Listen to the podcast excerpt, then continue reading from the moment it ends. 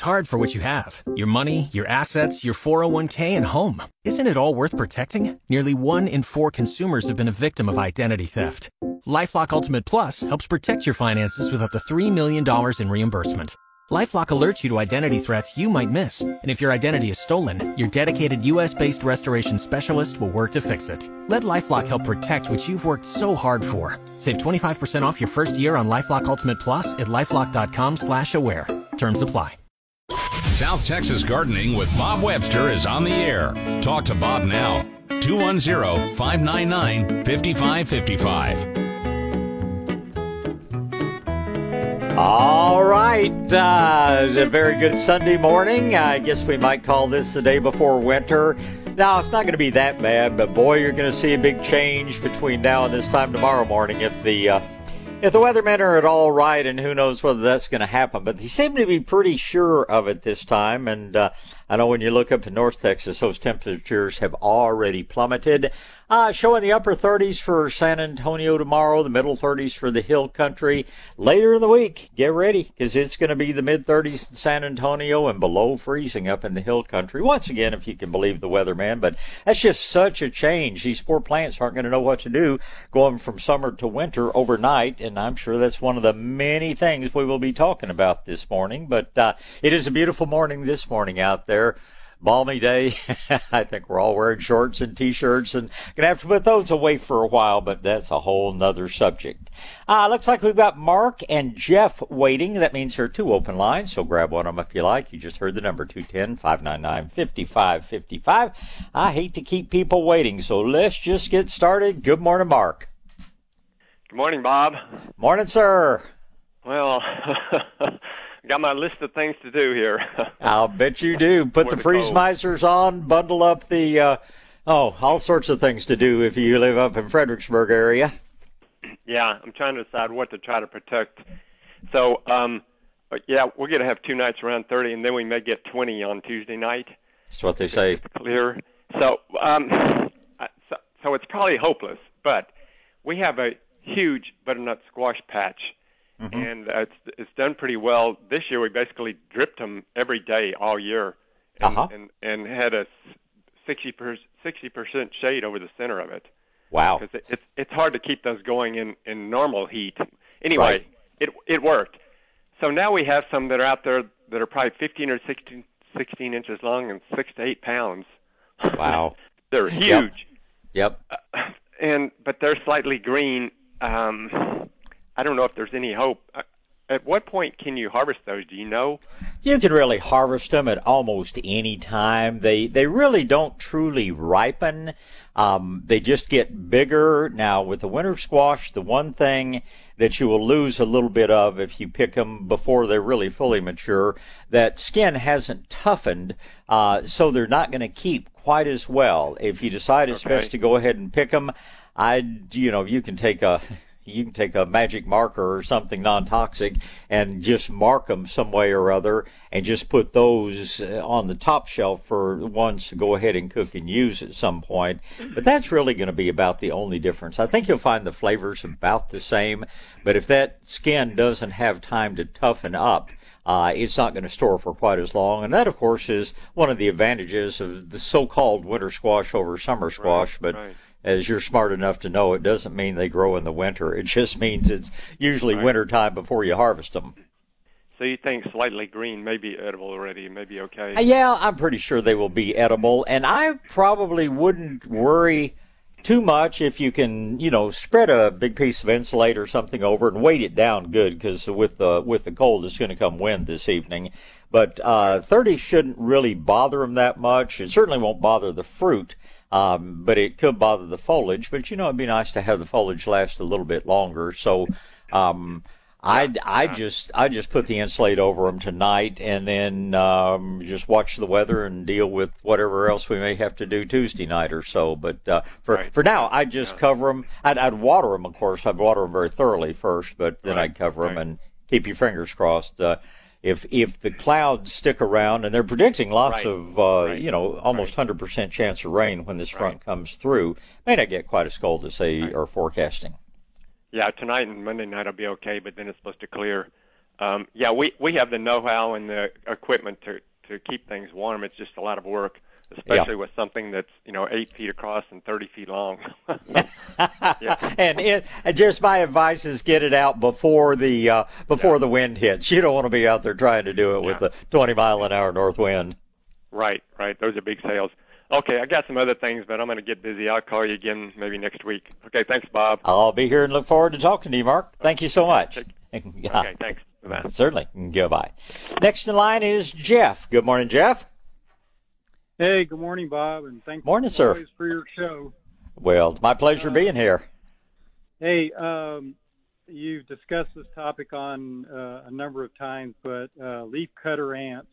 So Mhm. just for con- just for context, we live a little bit east of Seguin. We are in the true post oak savanna, and you know You're cut ant country. than anybody that that that soil is sandy loam to sandy right. and uh, we are being we are being overrun by cutter ants, and we do have, you know, we do have a, a barn and some stalled animals, and uh, we, uh, you know, I've tried a number of things. I've I've tried uh, ammonia in the in the holes to hopefully get down into the chambers. I've also Mhm. tried wet wettable sulfur.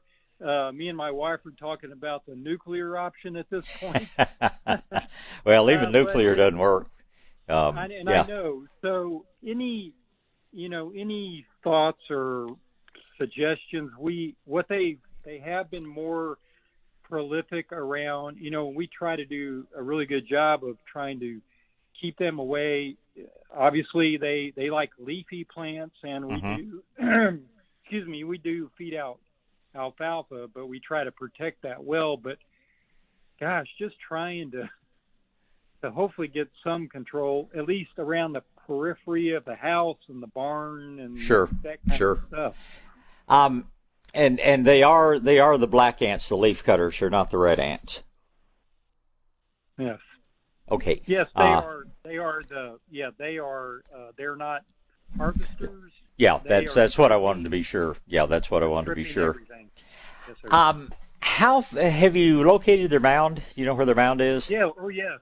Yes. Okay. I, and, and there's multiple mounds, and as probably you know, they will um, they will have multiple holes, which Yeah. probably lead to a centralized chamber Right. uh, deep Right. below.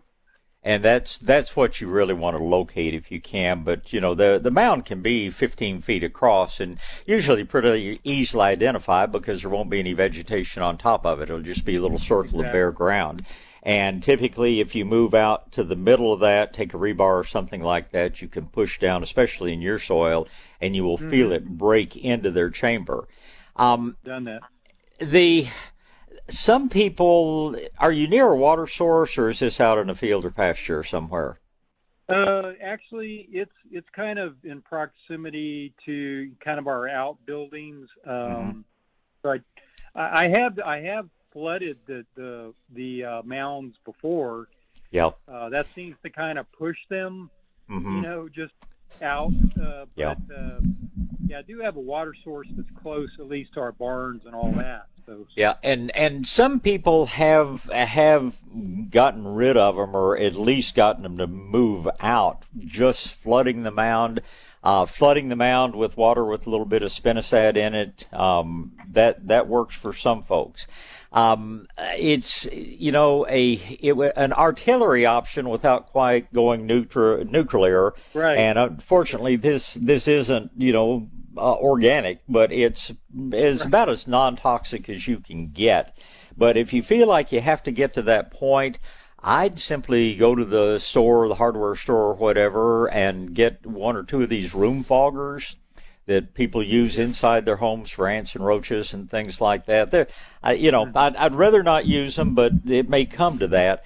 But what you'll do in that case is move out to the center of that, uh, above the chamber, you know, poke your hole down into it, uh, take that little, you know, device with the nozzle on top, turn it upside down, set it off, and then put a plastic bag or feed sack or something over the top of that to hold the gas in And most of the time, one or most two of those treatments will totally fumigate that mound and and get rid of them. I mean, it's not like using methyl bromide or the things that uh, the big right. guys use, which is so toxic.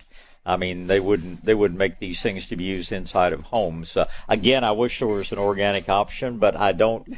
You know, you, you almost need a gas that will penetrate through the mound pretty thoroughly, and uh, it's this is about as non-toxic as you can get and I think still get pretty good, uh, pretty good control because sometimes these mounds just get so big, have so many openings, have so many ants that uh, what we do usually with them just doesn't work. And when you're in a position where they're causing you economic damage, then uh, you know you may have to do something a little more. It's uh, for me, I leave them alone because mine tend to show up well out away from my house, my barn, things like that, and they they eat some things that I don't like, like the smilax vine and things like that. But mm-hmm. uh, you know, if they're where they're eating your alfalfa, where they're getting into your feed and at your vegetable garden or something like that, you know, that that may be the option you have to take. Now, um, again, individual plants, crepe myrtles, uh, they love uh, cedar elms, things like that.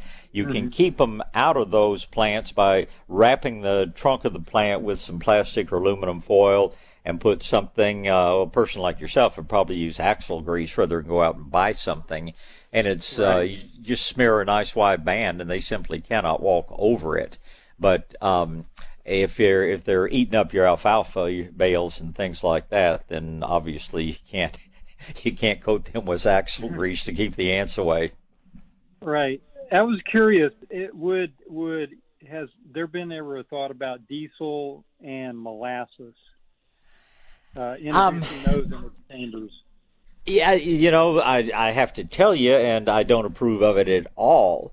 But um, there are people that pour gasoline on them and light it. And you know, when you're as dry as most of us are right now, that's that's not a real good combination. But I know ranchers that uh, do that. I know uh, guys that will take, uh, you know, what a pear burner is, propane torch. Oh yeah and they'll they'll you know try to enlarge the opening end of the mound. I think it's a yeah. personal satisfaction thing as much as it is trying to kill the ants. Sure. But uh, I that's and I've seen people go nuclear to that extent, and I uh, just shudder because you know as dry as we all are. Of course, hopefully oh, that's yeah. changing, but um, I, I I don't really think you would accomplish a whole lot because okay. you're not really going to be able to. Uh, uh, you know, diesel and molasses are both a little bit thicker liquids and simply not going to penetrate, penetrate, the, yes. yeah, because they're the the chamber they have. I mean, they're not really living there. That's where they're storing the vegetation, and of course, they're not really eating the alfalfa. They're not eating the leaves they're eating a fungus that grows on those things. So, uh, and that's why sulfur usually works because sulfur is a good fungicide. And uh, if you if you're using the wettable sulfur and you can get the wettable sulfur down into that chamber, you can many times wipe out the colony because once you've wiped out their food supply, which is what the sulfur does, then the ants, um, you know, the ants can't can't live without food. Um, but uh, they're they're tough. There have been millions and millions and millions of dollars spent trying to find controls for them because uh, you think it's bad for you. The guys that are really suffering are the people in the paper industry in East Texas that are, you know, planting pine trees as a crop, and uh, the cutter ants are stripping and killing the little pine seedlings they put out, and uh, pretty big impact on your lumber companies and your paper companies uh, that are that are in effect farm raising pine trees, and they're the guys that poured a lot of money into some pretty toxic research, and they still haven't been able to control them. Oh boy! On the wettable sulfur, just one quick question. Uh, just you know, and I've done that before, but I've taken a rebar, I've penetrated the the mound and or the chamber, and just again, right, try to get that as far as I can down there Right. No need to apply any water or anything like that, correct? Oh no, I, I W. This is uh, what they call uh, 50W sulfur, which stands for 50% wettable, and that's the beauty of this type of sulfur as opposed to dusting sulfur. It won't, of course, go into solution, but it will go into suspension. You can mix it with water and then you can use that to flood the hole. That's why you use uh, the 50W sulfur instead of uh, dusting sulfur or you know other types of sulfur because you can mix it with water and it gives you much better penetration. Very good. All right. Well, thank you so much. I Oh, appreciate it's- the option. I, w- I wish we had more, and I tell you what, when one comes along, you'll hear it here first. Appreciate the Oh, call yeah. this morning, Jeff. Get out and have a good evening, and sir. get ready for chill, chilly weather. Got it. Bye. Thank you so much. Bye. Uh, all right, just uh, we'll take some more calls in just a minute, but right now I get to talk to you about Southwest Metal Roofing Systems, and uh, I can just see the guys out there that sell and replace shingle roofs just rubbing their hands with glee, thinking, "Oh boy, cold weather's coming. We can tell people the cold's going to damage their shingle roofs, and they'll have to replace them." And that may be true. But if you have a Southwest Metal Roofing Systems roof on your home, you don't worry about freezing weather. You may worry about it in your garden, but not on your roof. Southwest Metal Roofing Systems simply are immune to weather damage like extreme heat in the summer and extreme cold in the winter months. Our uh, roof here at the nursery with the Southwest Metal Roofing System roof on here, it stood up to big hail, baseball size hail, and you can barely find a dimple in it.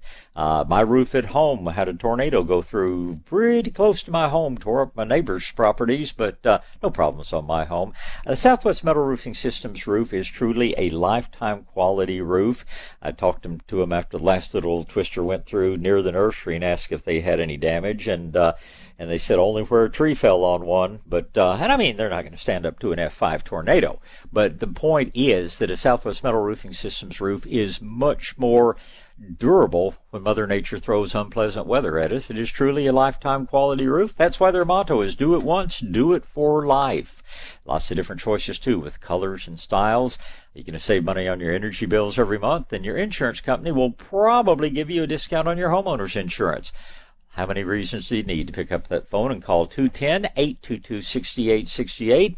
That's 210-822-6868 for Southwest Metal Roofing Systems, the best roof in the business, in my opinion. South Texas Gardening with Bob Webster. News Talk 550 KTSA and FM 1071. All right, back to gardening. My next two callers are John and Mike.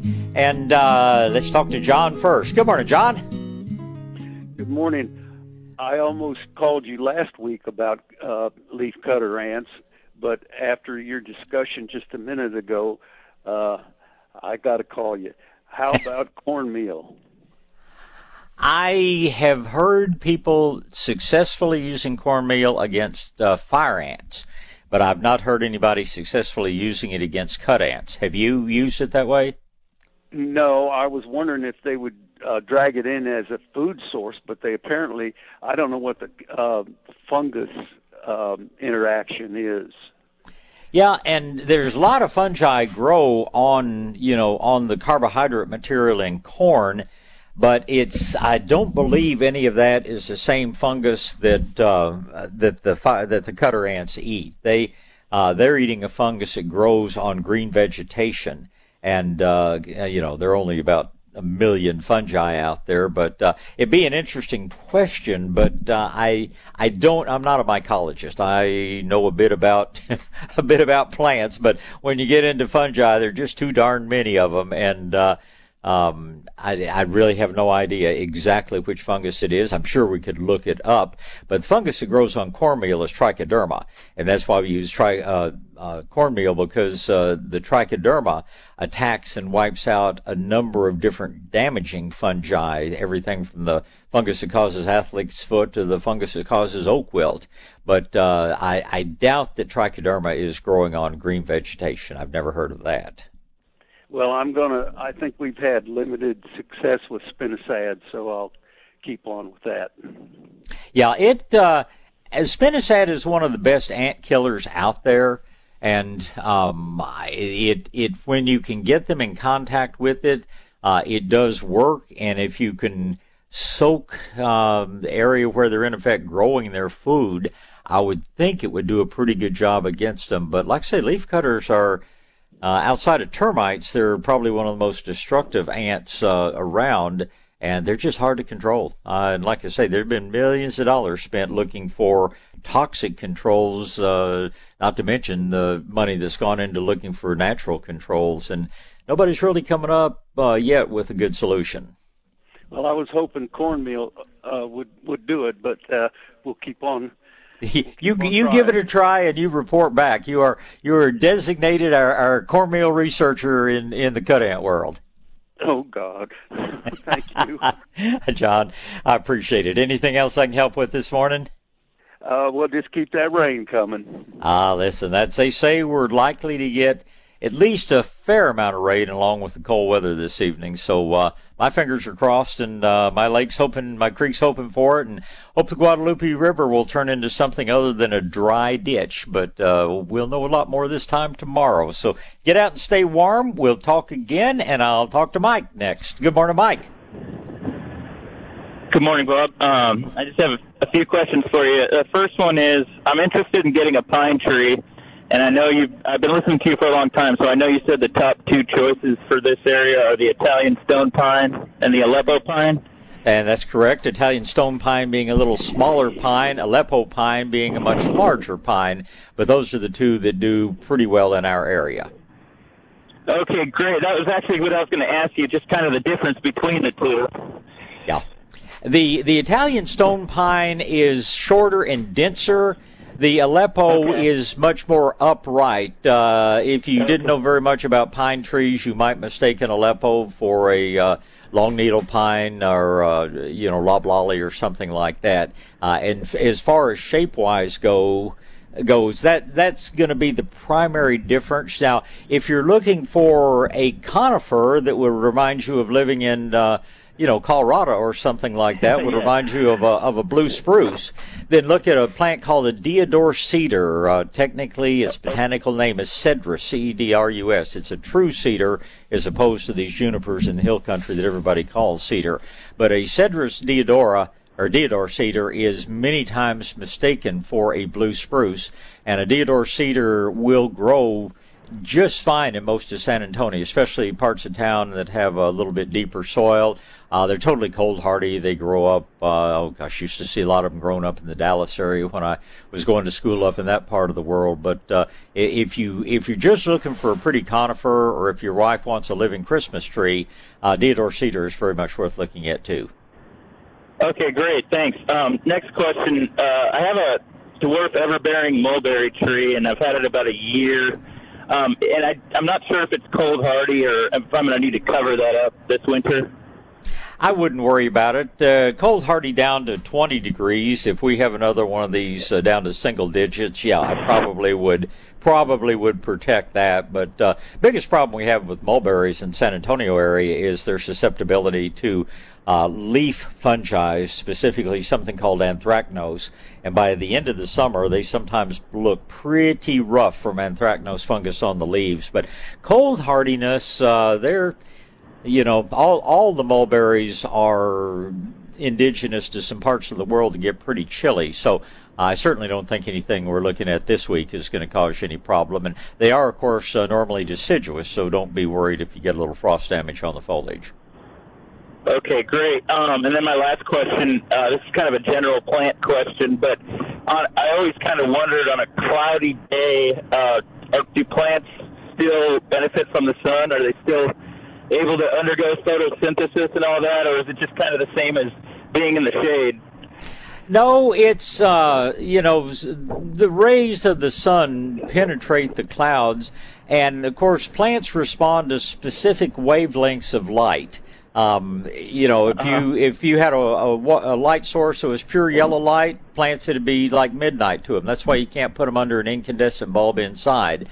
Uh, the the only wavelength of light that really activates or energizes a chlorophyll is in the blue range of the spectrum and you you still get pretty much blue light you know on on a cloudy day it's not the red light you know red light comes through because you get pretty darn sunburned on a cloudy day but um, plants do continue to carry on photosynthesis and maybe the biggest effect um, that you know that a cloudy day will have is that it causes the little openings in the leaf called the stomata to open wider uh, because the little guard cells well has a lot to do with light. But anyway so plants uh, do a great deal more transpiring. There's a whole lot more gas exchange takes place on a cloudy day because the stomata are wider open.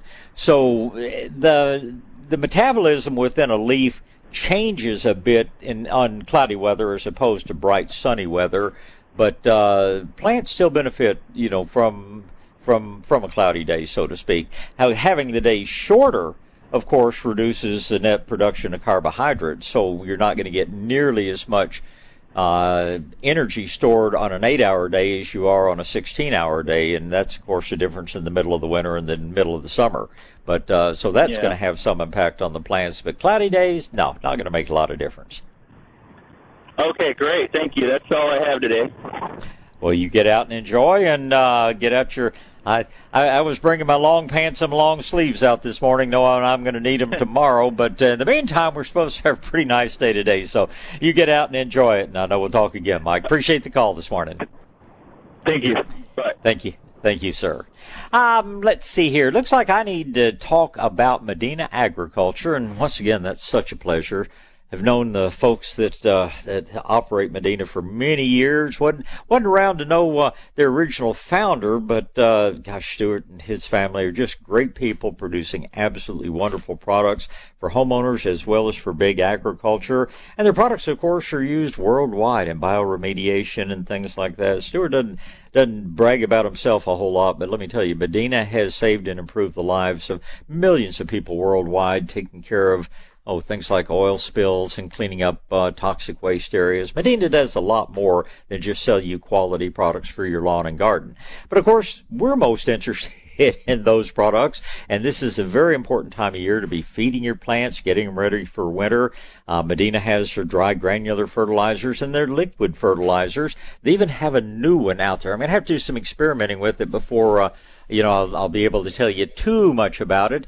But it's uh, a new HastaGro product that's higher in nitrogen, but the kind of nitrogen that we like to see put on plants. Lots of fun things going on. Medina also has, of course, their soil activator and their Medina Plus. Great products to speed up the compost pile to use as a root stimulator and starter when you're planting all your winter vegetables and flowers. There's just a lot of fine Medina products out there. If you want to see the whole list, go to medinaag.com. If you want to see the products, just go to a good nursery or garden center, somewhere that specializes in natural products. You'll find all sorts of things from Medina Agriculture. South Texas Gardening with Bob Webster is on the air. News Talk 550 KTSA and FM 1071. All right, back to gardening on a very beautiful Sunday morning out there. Sure hope you can uh, get outside and enjoy this. Maybe do some work in the vegetable garden. Maybe plant some, oh, some cool weather flowers out there so you won't have a drab yard like all the neighbors do. Anyway, lots of good reasons to get outside today. Looks like Diane and JT are my next two callers. Diane is first in line. Good morning, Diane. Hey, Bob, can you hear me okay? I hear you loudly and clearly. Okay, so the guy who lives east of Seguin Uh huh. with the cutter ants, Yeah. okay, whoever you are, let's rent an aardvark. That, like, those little, you know what, they have mounds popping up everywhere. So our house, when we bought it, the lot next door came with it. Uh huh. So, and there's only grass on a very small portion of that lot. The bulk Right. is just, you know, wild, whatever. Except Mm-hmm. for my vegetable gardens, my fig trees, my low Yep. pots. You know, that's kind of my, you know, food source. So I've got those guys everywhere, which you and I have talked about. And I tried wasp spray because it shoots a really, you know, I got it right down in the hole. Now I don't know where the chamber is because Mhm. I don't have that that void of anything growing, and I know what that looks like. Okay, but I don't have that. Now I've been lucky so far because they I have enough debris Mhm. on the ground that that's what they're harvesting, especially Uh-huh. now with the cedar elms, you know, all Right. the seed thingies. and- Right. Anyway, um, so I tried also. I had communicated with Howard Garrett, and I was like, you know, you think peroxide would work? And he's like, heck yeah. Did didn't put a dent in it. The wasp spray just made them move that little mound to another location. Mhm. Um, so I remember years ago, Sandy Oaks Olive Orchard had a cut, a leaf cutter ant problem, and she came up with something that I have a vague recollection worked, and I was Yeah. hoping you might have a less vague recollection. Well, and it did work, and she didn't tell anybody what it was, and then she passed away, and uh, apparently she she took that, as they say, took that secret to the grave with her. Sadly, we we all miss Sandy a great deal, and uh, I don't even know if the olive orchard is still functioning, but um, yeah, I I wish I knew, and perhaps. Uh, somebody that knew her or you know worked with them would have more of an idea. But yeah it's something that she blended up. I'm quite sure it was herbal. And uh, we actually used some of it um, but uh, I have no idea what what all was in there. Darn. yeah. Okay, if there's i've had that thought uh, more than once Yeah, maybe there's some communicator with the spirits. I don't know what you call those people. Paranormal.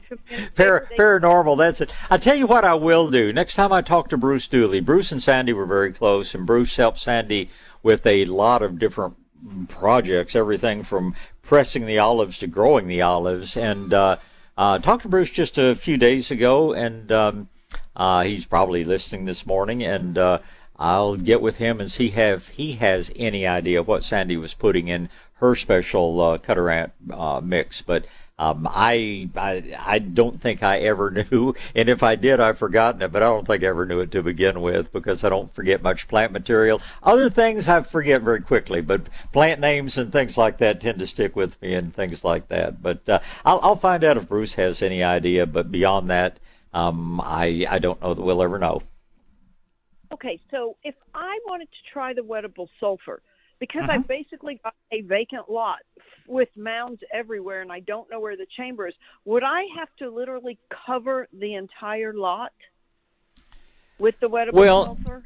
you know how you know what their biology is and what they're doing is eating the fungus that grows on the leaves and things that they are cutting uh, it has nothing to do with the you know the the leaves themselves and has nothing to do with sulfur doing anything to the ants uh, the sulfur simply kills the fungus that they're eating so uh, you're not going to accomplish anything unless you can get the sulfur onto their little production chamber, so to speak. Now, normally, um, if you have a series of openings and perhaps associated mounds, if you can, if it forms roughly a circular or oval area, you can be pretty sure that the chamber is kind of in the middle of that area. And then you go out with a rebar, or Howard Garrett would use an old golf club that he's broken the head off of, and saw that off at a at an angle, and use that. That's what he uses to check for soil moisture. But you could certainly take something like that and probe down into the ground uh, to see if you can find that chamber, and then that's where um, you know that's where you want to get your sulfur water into. But um, beyond that, I I don't know know anybody in the Air Force that knows anything about ground penetrating radar that's not top secret. Maybe we could use that to you know to find those underground chambers, just like the used for ammunition dumps. But uh, now I wish I wish there was an easy way you know, to determine that. But uh, it's just it's just hit and miss, I think. And it's certainly you've got much softer soil than I do in the hill country, and you can get out and probe around. And uh, where I have had them on my property, it's a very distinct thing. You're pushing, in my case, it's just a piece of three eighth inch rebar.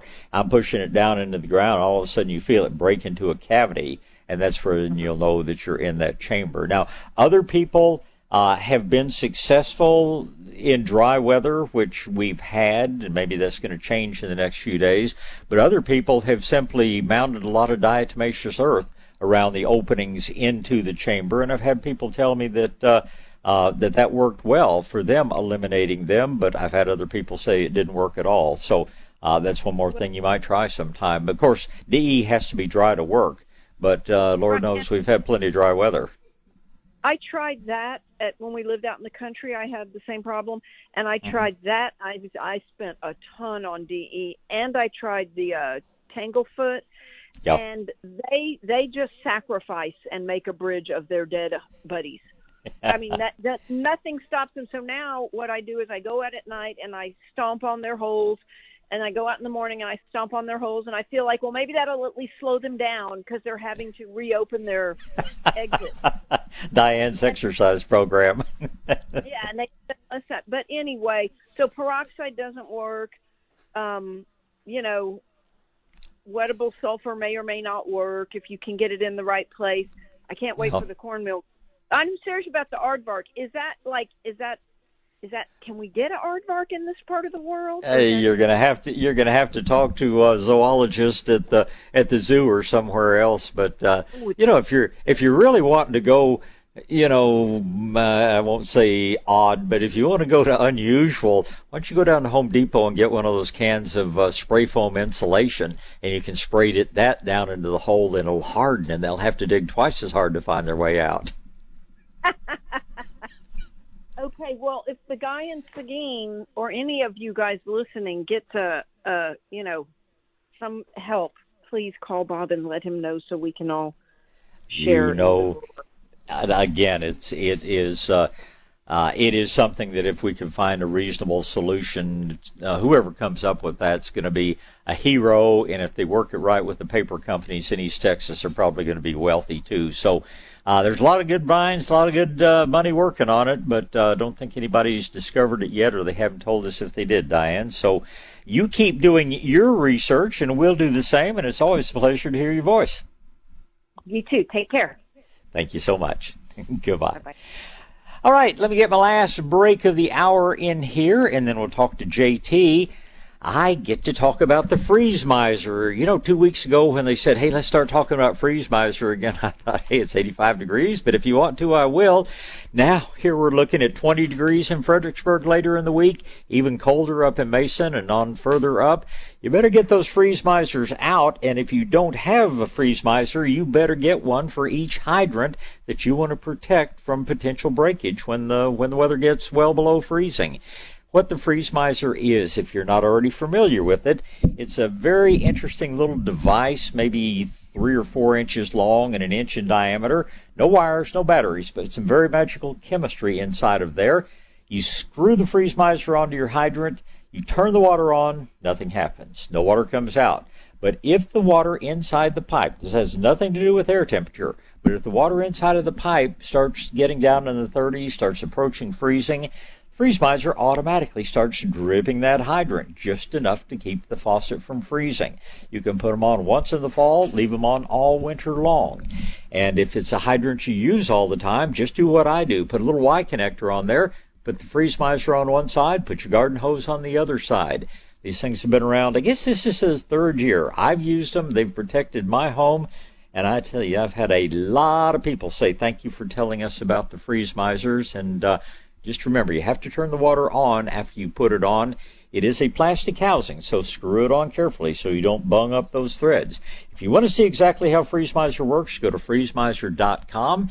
If you want to find Freeze Misers, I suggest you go to a good nursery or garden center, independent hardware store, lumberyard. You're not going to find them in the box stores. You're going to find them with independent merchants that love selling the Freeze Miser. Check them out if you like at freezemiser.com.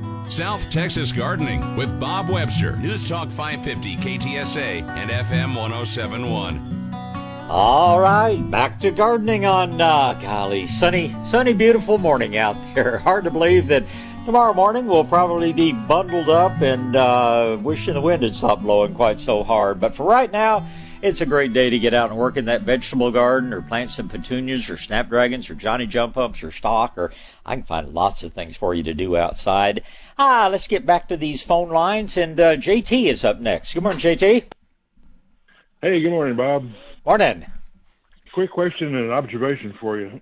I uh, improved the consistency of my orange oil and vinegar mixture by mixing in some lecithin to make that oil emulsify.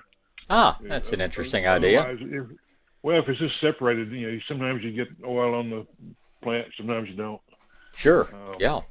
Great idea. Would that would that be effective on uh, on those cut ants? Does orange oil kill them? If they come in contact with it, yes. Uh, orange oil, of course, is a very powerful solvent. And what it does, you know, ants, like other insects, have an exoskeleton. And when you soften that up, Uh, there are a number of different uh, microbial things in the soil that will will wipe out the ants, whatever kind of ants they are. So if you could get, actually get that on the ants, yes, you'd be very effective in killing them. Doesn't it's not an instantaneous thing, but it doesn't take long. I wonder if you could flood it. You know, take quite a bit of orange oil, but if you Yep. emulsify it, then it'll go wherever the the fluid goes and not not separate out and, and Um, it, yeah, you know, and ants are. If you've ever looked at, you know, a diagram of an ant colony, uh, they're they're pretty clever. The the chambers in which they, you know, put their eggs and things like that, they seal them off sometimes from the other parts of uh, the colony, so to speak. So. Uh, it, it might take more than one application because uh, it'd be hard to really totally thoroughly saturate you know the whole area of a colony but you know if you knocked out 90% of the worker ants so to speak that are harvesting and bringing the leaves in you'd sure set that colony back. And uh, if you manage to manage to get it to the queen then the colony will eventually die out. But uh, there may be fertile eggs that hatch somewhere down the w- road. So uh, i think it'd be very much very much worth a try. I'd love for somebody to give it a shot and we'll see how it works out. Well, I don't have any, or I would, but a teaspoon of lecithin per cup of oil.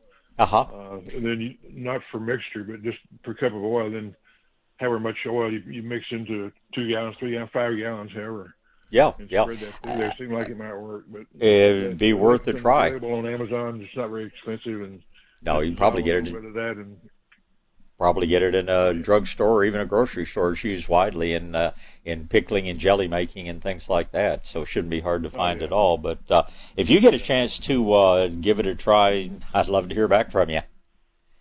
All righty. Hey, have a good day. Stay warm. Talk to you later. You- All right, sir. Thank you so much. Great idea. Love love thinking people. Uh, I believe Jill's next, and uh, we'll get started. If uh, we have to hold you through the new break, we could news break. We could do that. Good morning. Good morning. Um, Good morning. I have a qu- question regarding a sweet almond verbena that's Okay. grown way too big. Can Uh-huh. I transplant it, and when should I do that? They are a woody shrub. If you are in pretty good soil, um, you can certainly transplant it. Uh, smaller plants are easier to transplant than big plants. How how large is is your sweet almond verbena? It's probably 12 feet tall. Okay, and the trunk is how thick? Uh, I'd say Inch and a half. hmm, Yeah. Yeah, something that big, you're going to have to get a root ball that's, you know, at least 18 or 20 inches in diameter. Um, I, I wouldn't do it right now. Sweet almond verbena, we had one that was cold hardy for a long time until we got down in the single digits. And but most of the sweet almond verbena you buy is going to freeze back. And I wouldn't give it, you know, a double shock. I wouldn't transplant it right now when we may get into colder weather. Uh, what I would do is mulch the base heavily, mulch, you know, up the lower six inches of the trunk. We'll see how far it freezes back in the winter. And then in early spring, when it first starts to come out, that's the time you would have the most success transplanting it, even if you wound up bare rooting it. Uh, you do that in February or early March when it's not covered with foliage, you'll have a much better chance of transplanting successfully. Oh, good. Thank you very, very much. I appreciate it. Well, it's my pleasure. Anything else I can help with today? Nope, that's my question. Well, you get out and enjoy a wonderful Sunday then. All right, only about 30 seconds till. Thank you very much. Uh, 30 seconds till news time, so I'm not going to try to squeeze another call in here. Do have some open lines. Grab of them if you like. 210 599 5555. Real quickly, couple of fun things next weekend. Nature Fest from Green Spaces Alliance down at Mission County Park and the uh, Mexican food supper with the Kendalia Volunteer Fire Department. That's where I'll be next Saturday evening. Hope you will too. More after news here on KTSA San Antonio. South Texas Gardening with Bob Webster is on the air. Talk to Bob now. 210 599 5555. All right, back to gardening on a beautiful Sunday morning. Looks like it's going to be Nancy and John and Debbie. And uh, first in line is Nancy. Good morning, Nancy. Good morning. Thank you Good for morning. taking my call. Thank you for calling. Sir. yes. So I think uh, I missed the portion where you talked about crepe murders of myrtles and what we're supposed to do with them about this time before October ends. Well, not really anything that you need to do. If they are buried too deeply, I mean, 365 days a year, you need to check and be sure that root flare is exposed on your crepe myrtles. And probably 95% of the crepe myrtles out there are buried too deeply. And over time, that keeps them from performing and can ultimately kill them. But uh, you don't want to prune this time of year because it's still, we're going to have lots of warm days and you don't want them to sprout back out uh, you want them to be fully dormant. Uh, now it's just a time uh, we're pretty much beyond blooming on them, but many crepe myrtles, uh, especially with a little rain, are going to have some beautiful fall color. So just sit back and enjoy. And and I think I can find plenty other things for you to do in your garden, but uh, uh, don't need to worry about a thing with the crepe myrtles except uh, water if we don't get rain. And like I say, always a good time to be sure the root flare is exposed. But beyond that, little water and fertilizer, and you're set for the winter. Well, I think uh, I, I in passing I just thought I heard something about the when they're since right they made those little seed pods Mm-hmm. and so forth. Is there anything to do with that? Now? The birds, it's a very important food source for the birds. So I tend to leave them on. Now in the spring, when you're going to do your general pruning, yeah, cut them off. They're pretty unsightly, but uh, birds have had a tough year of it, uh, except for people who are kind enough to provide them with supplemental nutrition. right. But what they found out in nature in this hot, dry summer has been far less than usual. And uh, crepe myrtle seeds, they're not going to sprout up all over like ash seeds or mulberry seeds or things like that.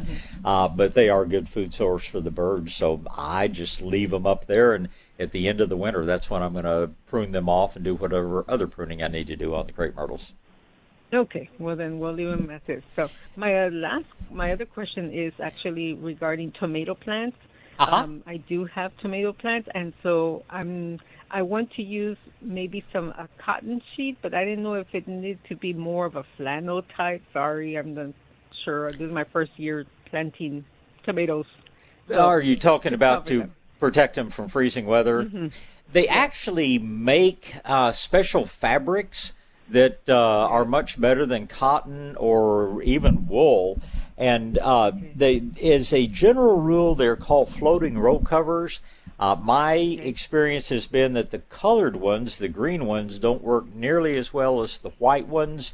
Uh, the one that I love is called N-Sulate. It's the letter N dash S U L A T E and it'll give you between 5 and 10 degrees of protection. The other thing about the white is that it lets the enough light go through for your plants to continue to grow. We use it around oh gosh, some of our perennials and things like that, and we'll put it on, you know, in the fall and leave it on all winter long. Uh, just on, on things that might that are evergreen but might be a little cold sensitive. So uh, don't don't try to get something you know out of the closet. Uh, uh, the N-Sulate you can take on and off. I've got uh, sheets of it that are probably five years old that are still as good as the first time I used them. So uh, if you leave out and out in the weather all year long, they'll deteriorate after a couple of years. But if you uh, if you just put them out for the cold and then bring them back in and keep them somewhere dry, they'll last for years for you. Okay, and I would find that then in a, in a good nursery, correct? Not at Yeah. the, the hardware Yeah, stores. I, I don't know. Some good hardware stores may have it, but uh, good nurseries certainly will. And I use clothespins to put it on. That's uh, you know I, I grow my tomatoes in cages, and it literally takes seconds to put the um, the N-Sulate on and off. And like I say, just using something like clothespins, it's quick and easy, and it'll give you five to ten degrees of protection. The other thing it does, it protects against those really cold, dehydrating winds. So it's not just the temperature; it's sometimes the dehydration. There, there are days I think I want to wrap myself up in one of those things, and it probably would work, but I haven't done it yet. okay, sounds fair. Okay, well, don't don't blow away. I'll do my best. Did you do the same? okay, thank you so much. Always a pleasure. Yeah, it's my pleasure. Thank you. Goodbye. And don't forget to protect your your uh, peppers and eggplants and other things. And uh, hopefully, it's not going to get that cold. Hopefully, this will be a little dip down to keep the frost off of them, and then get another month or two of production. Next in line is John. Good morning, John. Uh, good morning, Bob. Uh, Found a product that uh, I've had some success with with the leaf cutting red ants. Uh, Tell me about it. Tell me about it. It's it's not uh, natural or anything like that. I bought it at Walmart. It's uh, Amdro, A M D R O. Yeah, yeah. It's about a teaspoon or two around that, right around their hole, and they immediately start taking that down into the colony. So. Uh, Well, it- I've yeah, it is- Had to walk it is- my whole property. That's the only problem. You got to walk around once a week and find the new mounds. But the ones that I have uh, served that to, they've completely gone inactive and doesn't seem to be any more uh, activity around those mounds. So Well, that's good to know. Keep it out of your vegetable garden and keep it keep it away from your pets and kids and things like that. But since most of the leaf cutting ant mounds are, you know, out in open open property, it's uh, you know, they used to they used to dump that out of airplanes. It's not I, I would avoid using it unless it was, you know, uh, just the only thing that'll work. But on leaf cutting ants, if it works, that's probably a pretty good solution. But like I say, keep it away from your pets and family. And uh, it's a bait, so it's not like you're trying to cover the whole area. You're just trying to uh, put it out where they will find it, take it back, and feed it to the queen, and then that's the end of the mound. right, and then like I said, I just put it around the opening there, like uh, maybe a teaspoonful. It doesn't take a lot. Um, and I live out in the out in the country, so it's you know I'm not. I don't have uh, out in the field and stuff like that. We get a lot of and they and they Yeah. travel long distances to get to Boy, my, uh, don't they though? Don't they though? But uh, well, you're kind to share. That uh, sounds like a very reasonable solution, John. I appreciate you letting us know. Anything else I can help you with this morning? Uh, when uh, it's time to cut back trim myrtles, uh, I've got some that are probably oh, 12, 15 feet high, and I don't want to. How far down do you do you trim? I just wanted to trim some off the tops to, to even them out in height. You know, but That's uh, that's yeah. That's all you need to do. There's no mandate. Crepe myrtles don't have to be pruned at all. We just prune them to shape them. Um, and if Yeah. you're cutting very far down on on a trunk or on a limb, the important thing is just not to don't just cut it at a random point. You would want to cut it just above where a little limb is already forming that points off in a direction you want it to grow. But if you're just you know trimming the top of the things to take off of the old seed heads and all, uh, just do it quick and easy. You don't have to be real careful. But uh, if you want to do a major size reduction, just follow the the long limb you want to take off. Just follow it down to where it's already got a little small limb developing. Cut just above that point, and that way the crepe myrtle will put its energy into developing that limb instead of just producing that whole bird's nest of growth that's so unattractive. all right, sir. Thank you very much. Have a good day. You do the same, and thank you, John. Sincerely appreciate it. Okay, goodbye. Um, let's see here. I better get a quick break in here, and then Debbie, you will be up right after that. I have the pleasure of talking to you about Dr. Mark Williamson, and uh, once again, such a pleasure talking about great people providing great services. Dr. Williamson is, I guess he's a he's a modern old-fashioned dentist would be the best way I can put that. He knows just about everything there is to know about dentistry. He's been at it for a lot of years. He's very very broadly trained, far more so than uh, most dentists are but he still gives the old fashioned service. He's not worried about the next patient, he's worried about you. He wants to give you all the service you need, and you're not just a number and a name. He wants to know about you, know about your family. You'll find his office to be one of the friendliest places you've ever been. And uh, he practices all forms of dentistry. He, of course, worked with Dr. Staffel for years. And uh, the sedation dentistry that Dr. Staffel pioneered, well, he's continuing it. he even improved upon it if you're someone that's uncomfortable having dental work done. I don't know what else I can tell you. It's just so many dentists uh, these days, especially people coming in just out of dental school. They're trained that if it's more than just a simple filling or cleaning, send them off to a specialist. Well, Dr. Williamson does all that right there in his office. He is the specialist, uh, so broadly trained, so competent, and uh, just a place you will feel good about going. If you're new to the area looking for a good dentist, uh, if your dentist has moved or retired and you're wondering where to turn, I'd sure suggest you consider the offices of Dr. Williamson and Associates. Number, if you need it, 210 341 2569. It's 210 341 2569 for Dr. Williamson and Associates. South Texas Gardening with Bob Webster is on the air. News Talk 550 KTSA and FM 1071. All right, back to gardening. Looks like we're going to talk to Debbie and then another John and then Robert. Uh, good morning, Debbie. Good Morning, Bob. Good morning. I had something strange happen um, last weekend to my elm tree. I've never seen it before. Um, branches about the width of maybe a toothpick, and they were only Mhm. about I don't know six inches long. Yep. Were all just cut, cut, Mhm. cut, cut on the ground. No squirrels around, and cleaned those off the ground because I just put my mulch in. And then a few hours later, there they are again. What's doing that? It's probably if you don't have squirrels. Squirrels are the most common ones, uh, but there's also a little strange little beetle called a twig girdler. Uh, they get after pecans more than they get after elm trees, but we're seeing them on elm trees this year for some strange reason. Uh, they lay their eggs out in the tip of that little branch and then cut it off.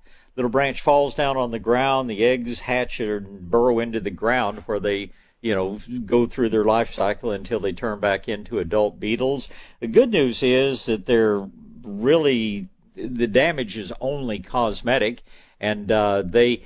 And for some reason, on pecan trees, they'll go after limbs up to the size of a wooden pencil. But on elm trees, it seems to be just those tiny little tips of the branches. And uh, I I'm not one for spraying even mild insecticides like spinosad, which would probably kill them. But I'm not one for spraying it much up in the air. Not really hurting anything. And uh, when the uh, trees come out in the spring, you won't ever know that uh, they cut those little limbs off. Yep, and and it was strange. It only happened for a couple of days in a row. Mm-hmm. Yeah. Haven't happened again. It happened a little bit at the top of the tree.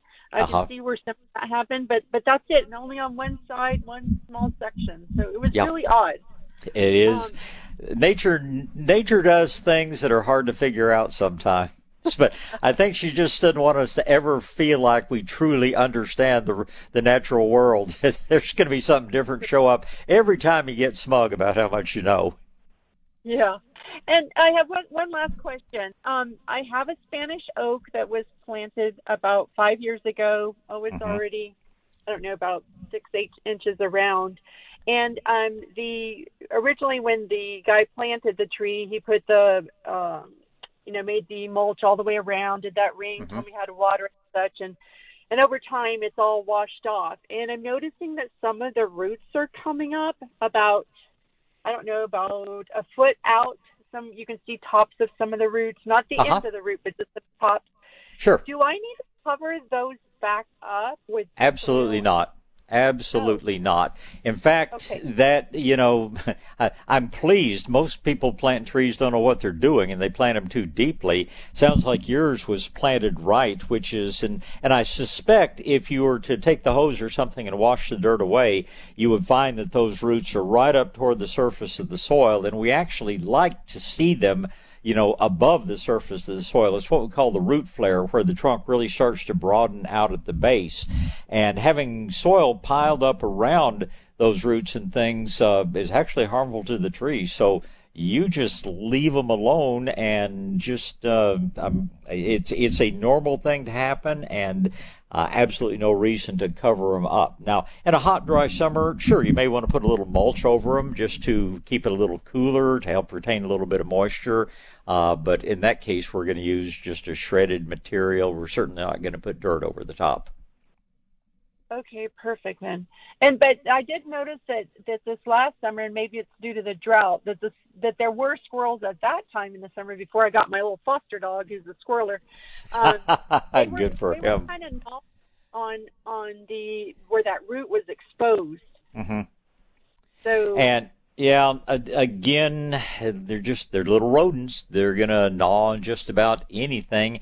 Where you see that, it would help to seal it with any kind of paint. Doesn't have to be pruning paint or anything like that, because technically you can get oak wilt introduced through a root wound just like you can on the top of the tree. I probably, you know, and especially in a hot summer, if you can keep two or three inches of mulch over the root system, that's going to pretty much deter the squirrels and going to keep the roots cooler, going to help hold some moisture in the soil. Mulches are just great things winter and summer. And, um, uh, and, you know, if you ever, if you ever want to haul off the little I call them bushy-tailed tree rats, and various people criticize me for calling them what they are. But uh, a neighbor of mine uh, gave me for Christmas last year the uh, one of what they call the squirrelinator, and it's the most unique little live trap I've ever seen. And the beauty of it is you can catch six or eight squirrels at a time. Uh, before you haul them off. So if you decide you want fewer squirrels, look into getting a squirrelinator. But uh, uh, you're not telling me anything that I'm going to panic over. okay. And I did think of one more thing super quick. Um, okay. Fig, fig trees. Um, wanted to gift my mom a fig tree. She lives down in Brownsville. Okay, very good. So I, I saw a couple of varieties at your place uh, a few weeks back. Is, is mm-hmm. One of those varieties work, or do I need to get something different oh, no. down no, Brownsville's a great place for any kind of fig you want to grow because they're much less likely to freeze back down there. I still recommend if you want a full size bush, if she has room, uh, you'll get best production. The two best varieties out there, in my opinion, one of them is called Celeste, sometimes sold as Celestial, and the other is called Alma, like soul, A L M A. Uh, those are two that are what we call closed end figs, and they produce a little drop of rosin down on the end of the fruit which keeps the little fruit weevils from getting in. And in Brownsville, the, the little weevils that get in there and cause the fig to sour can be a little bit more of a problem than they are in the hill country. So Alma and Celeste would be my two top choices for a full size fig. Um, if you if you want something that will not take up as much room, of course, won't give as many figs, but still give a good edible fig. Uh, there's a fun little dwarf fig called Little Miss Figgy little play on words there, but little Miss Figgy can actually be grown in a big pot or planted in the ground. But uh, if your mom likes figs and figs Newtons as well as I do, she probably want a bigger plant, and uh, uh, Alma and Celeste will be my two top varieties. Perfect. Thank you so much, Bob. I appreciate your time today. I appreciate your call, Debbie. You get out and have a good Sunday. Thank you. Goodbye. All right. Uh, yeah, we've got time for another call before we take a break, and that would be John. Good morning, John. Yeah, Bob. Good morning. Good morning. Yeah, I've got some red yuccas, and you know the the spike that they come out that they put all the little balls of seed on. Right. Uh, can when's a good time or to take and snip those out? Mine are you know really long now, and most of the seed pods are all dried up. Are do you want to try to grow some from seed, or you just want to get rid of them? just get rid of them. They're kind of around some air conditioning equipment stuff I've got. So sure, kind of sure. There's never a bad time to do that, John. You do it when it's convenient for you. Doesn't matter whether they're green or brown. I'd suggest as soon as Dr. Kirby goes off the air at noon, that'll be a real good time to get out and start trimming. Cowboys game comes on. Watch out. Oh, uh, that's right. And uh, got some good sports going on uh, yeah. right now, and I haven't heard how the uh, uh, how how the baseball game came out last night. Have you? Uh, not not good. Nine to one or something like that. Diamondbacks. Uh, well, but, uh, better luck anyway, next time. if I did want, if I did want to to try to transplant or try to start some from seed, how is the best way to go about it? Well, wait till the pods are fully brown, and when you open them up, you'll see little sacks of what look like little miniature poker chips, tiddlywinks, however you want to think of it. They're black in color, they're very thin, and each seed pod will have about, I think, five either three or five little stacks of these things, and you just uh, when they're dry, they separate out. Um, like I say, they're probably you know three sixteenths of an inch in diameter. Just plant them in any good loose soil. You get almost 100% germination. One of the easiest plants to grow from seed I've ever seen. Uh, uh, I would plant them. What I what I've done. It's been years since I've done it, but I used to grow a lot of them when I worked with the gentleman up in the hill country. And I would take you know a big pot and plant you know maybe 30 or 40 seeds in it, very shallow. Just cover them with maybe an eighth of an inch of soil, and then when they started sprouting and coming up, I'd let them get about two inches tall, and then I move them on into their own individual pots. But uh, Um, easy to grow from seed. Just be sure your seed pods are fairly mature. And I don't know if you've discovered, uh, you probably have the salmon colored one, which is the old fashioned one that's been around for many years. Uh, but there's one now that's almost bright red that's called brake lights. There's one that's almost pure yellow. There's one that's a very bright pink color.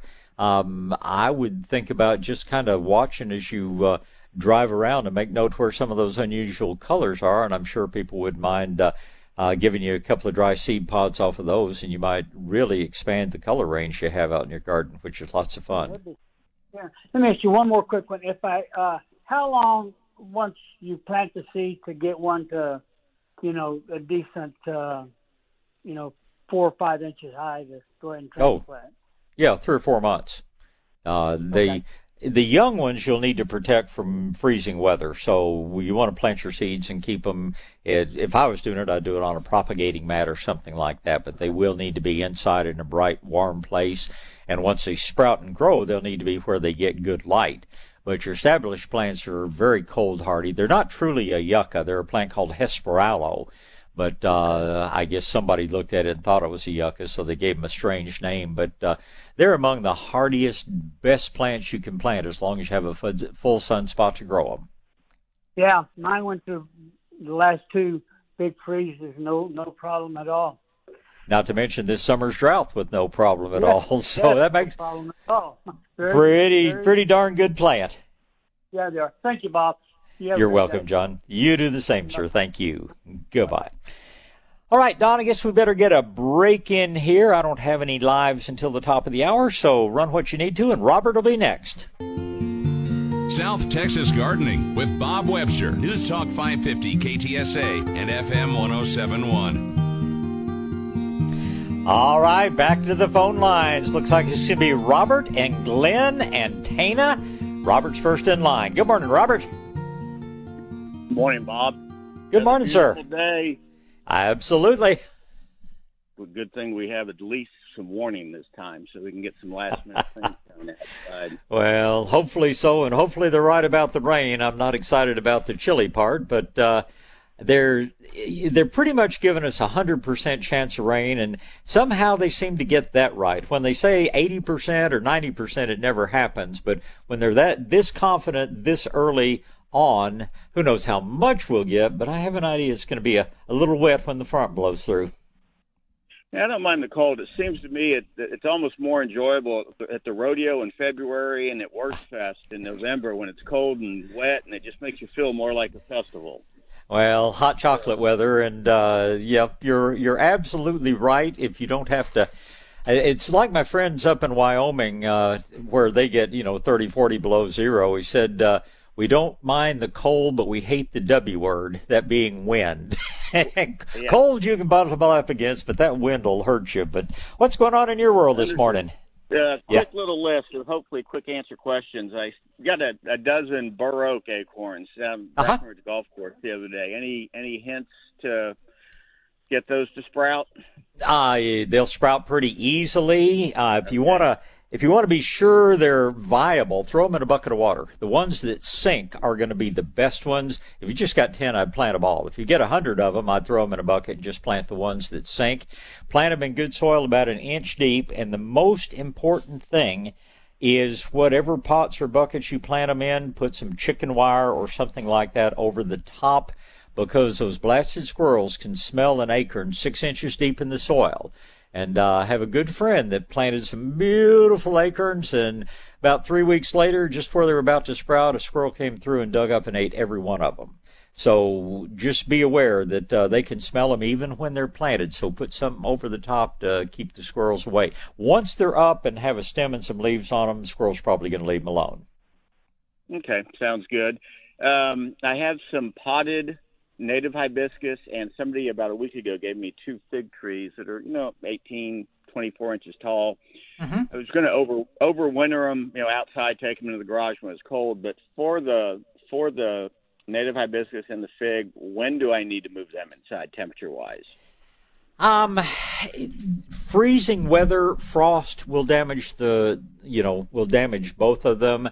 Uh, the hardy hibiscus typically freeze to the ground, so Uh, I guess if you want to give them as much strength as possible, they'll need to come in before it drops to freezing. Frost will damage the leaves on both of them. I'm not nearly as concerned about the fig as I am about the hibiscus. In fact, I wouldn't hesitate to go ahead and plant the fig if you want to do that and mulch it heavily. But uh, the hardy hibiscus, if you if you want to keep them green as long as possible, just anytime we're going to be in the 30s, anytime frost is possible.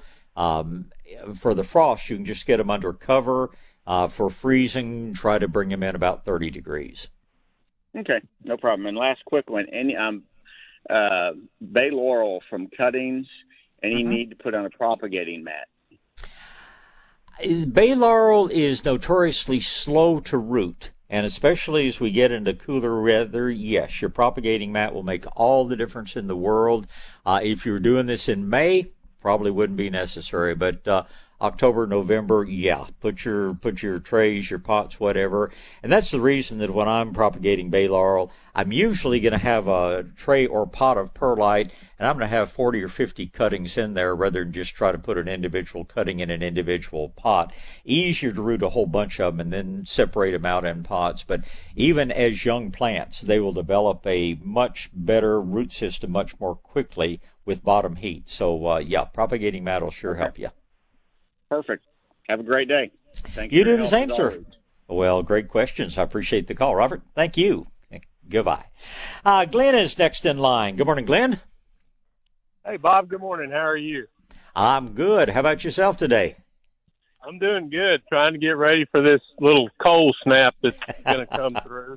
That's what they say tonight. Yep. Yep. Um, quick, I got I got two questions for you. One, the first one is on uh, Sun Gold cherry tomatoes. Uh-huh. I had um, two or three plants this spring that just did great, extremely prolific, produced tons of tomatoes, and I saved uh, some of the seeds and and uh, planted them for a fall fall planting, and uh, planted three of the seedlings, and two of them pretty much just died at about uh, a foot high. The Mhm. other one is still going. Yep. Uh, but it only got to be about two feet high. You know, it's had blooms Mhm. for well, well over a month, and uh, I, I just I just now looked at it. It's just now putting on a few little tomatoes, which of course they're not going to make it.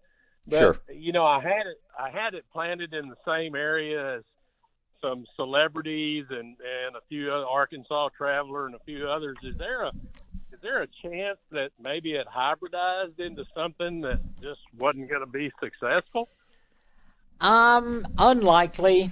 Um, the place we get most cross pollination is where we have bees, you know, carrying pollen from one flower to another. Tomatoes are wind pollinated. Um, in Right. fact, where people grow them inside, what you do is you just go along and give them a good shake every now and then to get them pollinated. So the weather just worked against you. Most everybody I know had wonderful tomato success in the spring, horrible tomato success in the summer and into the fall. Um, I, I, did you save any of the seed? Yeah, I've still got plenty of seeds for next Yeah. spring. Yeah, well, keep put them in a. If they're dry, put them in an envelope. Put them in a. Seal them up in a mason jar or something. Stick them in the back of your refrigerator. Keep them from dehydrating, and uh, you'll have plenty of seed to start next spring. But uh, weather worked against you. Um, it, it wasn't anything you did or failed to do, but just we. The the compensation point was so high um, just virtually nobody got very good production out of cherries or any other tomatoes. Now, if you want to protect them through this cold tonight or through this week, uh, there's a chance it looks like it's going to warm up again. Who knows when the next big cold front will come through? Um, they may set some fruit, and you you know may get fruit later on in the fall, but uh, they're almost certainly going to need some protection, not necessarily tonight, but about uh, Tuesday night, Wednesday night. Looks like when it's going to be our coldest temperatures.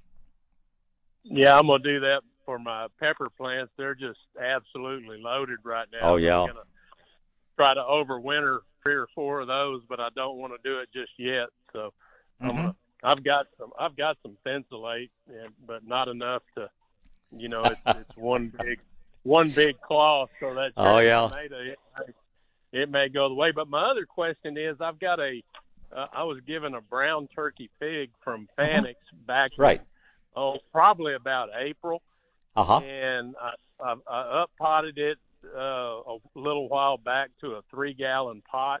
It's putting on new growth, but uh, and I'm gonna I'm gonna move it to the greenhouse for Mm-hmm. you know these these colder days. But at, at what point would I up pot it again, or just go ahead and put it in the ground? I I wouldn't worry about uh, moving it to bigger containers. Figs figs prefer to be root bound. It's a big misconception that keeping you know continuing to put things in bigger and bigger pots. Uh, plants are not really happy about. The happiest plant out there when it comes to house plants, when it comes to things like figs, are going to be things that are fairly root bound. So don't be in any rush. As far as putting it in the ground, do it anytime you like.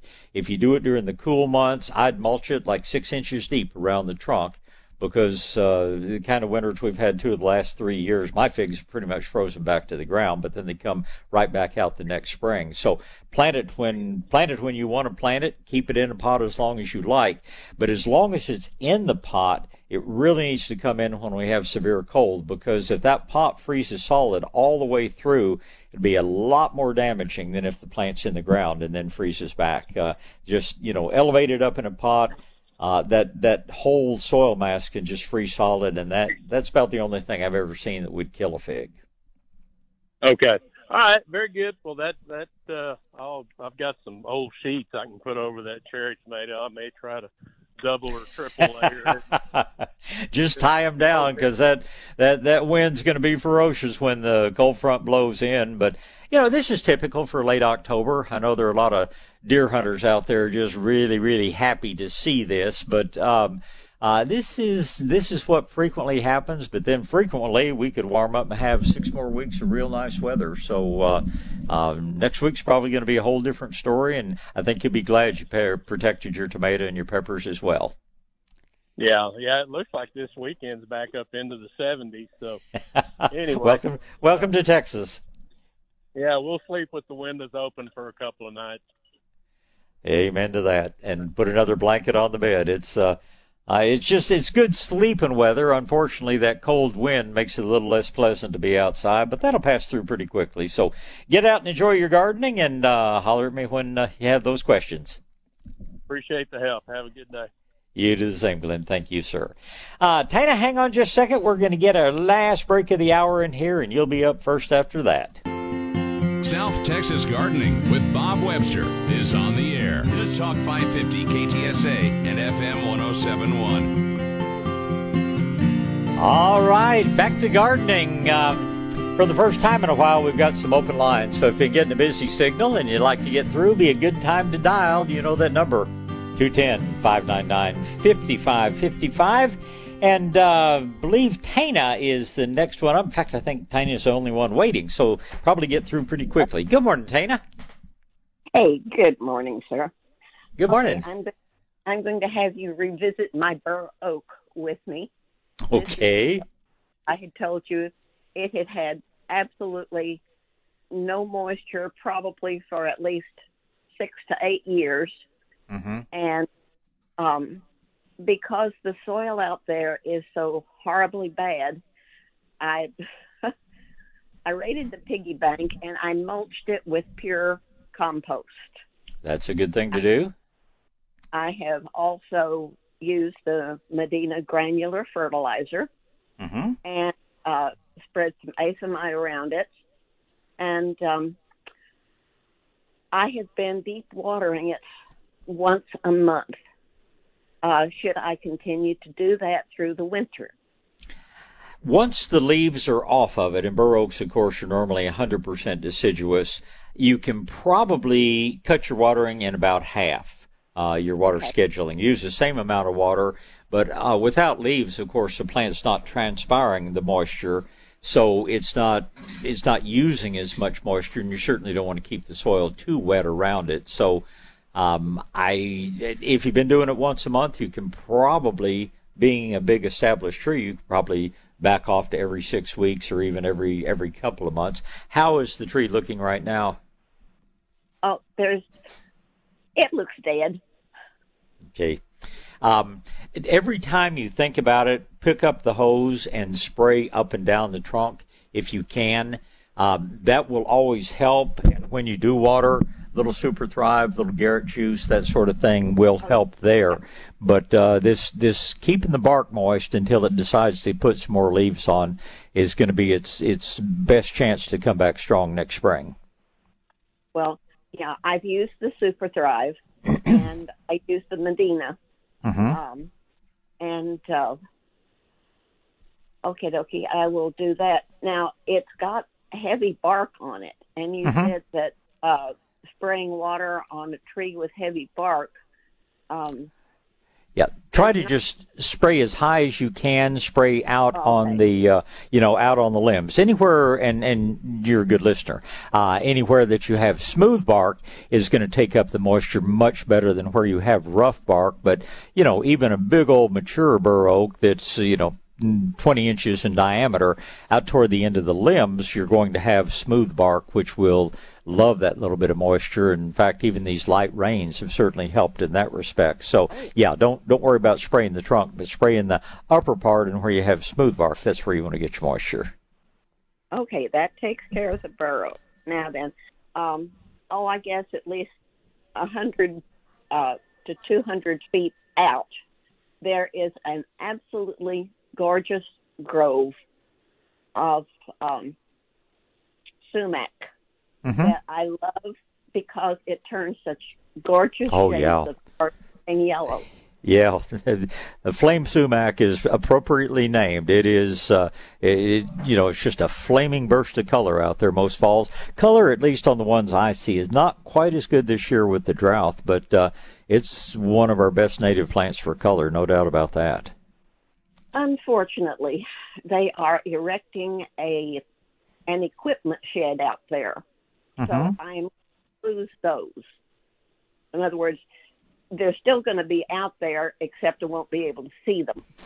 So okay. What, so what kind of oh, I guess an understory tree would you recommend that would give the brightest fall color that I could plant in the front yard, which is a small one? Yeah, um, you could always collect some seed out of the sumac and plant some own in your some of your own. Uh, the sumac is one of the few small things that's really going to have really good red color. Now, as far as bright yellows, uh, the um, uh, oh gosh, what I'm trying to say, the uh, um, uh, my name just won't come to me. The uh, uh, grows in the shade. Uh, the Mexican buckeye. That's what I'm trying to think of. Mexican buckeye is going to have beautiful yellow foliage. Uh, some of your crepe myrtles, especially the crepe myrtles with uh, the darker colored flowers, they are going to have. They'll have some red and you know orange in with the yellow leaves, uh, but they have great fall color. I don't think you want to plant any. but Poison ivy has real red uh, color, but there is a very not closely related but very similar plant uh, that they uh, that uh, they call Boston ivy, Ampelopsis, and then we have a native plant called Virginia creeper that is very similar, very closely related. Uh, that are vines, but and they're deciduous vines, but they have wonderful red color. If you want something that'll grow up on a fence or something like that, I would certainly look at Virginia creeper or Boston ivy as being, you know, real good choices for brightly colored leaves. Um, oh, beyond that, if you want an evergreen shrub, Nandina, the standard Nandina, uh, the leaves turn, the more sun they get, the more colorful they get, but those leaves will turn a very orangey red color in the winter. They don't fall off, but uh, in cold weather, the leaves turn brilliantly colored, and then they turn back to green again in the spring. But uh, they don't do that well in the shade. But out in the sun, um, those will be quite quite showy. Another fun plant to have is American beautyberry, And it's not that its leaves are so colorful, but it blooms little clusters of pink flowers in the spring. Then in the summer months, you have green berries on the stem. Then in the fall, those leaves drop off. They turn yellow and then drop off. And then the stems of the plant are just totally covered with these huge clusters of brilliant purple berries. There's also a white form that's much less common but the standard American beauty berry is very colorful from the berries that form on the stem. They last most of the winter. Toward the end of the winter, the berries ferment and then the birds will eat them. Uh, but they're a very showy, again, a native plant. They grow wild around my ranch, but uh, uh, they're a, a colorful fall plant, but it's the berries rather than the leaves that are colorful. Well, this is out in absolute full, full sun. Mm-hmm. Well, the Mexican buckeye and the American beautyberry will grow in shade as well, uh, but the sumacs, the crepe myrtles, the nandinas, they'll be very happy in the very full sun. The others will tolerate it. The nandinas and crepe myrtles and all will love it.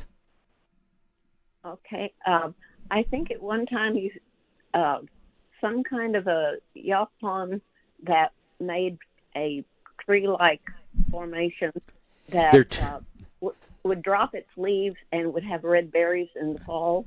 Well, that is what they uh, that's what they call the deciduous yaupon, or a lot of people call them a possum haw, holly. It's Ilex decidua.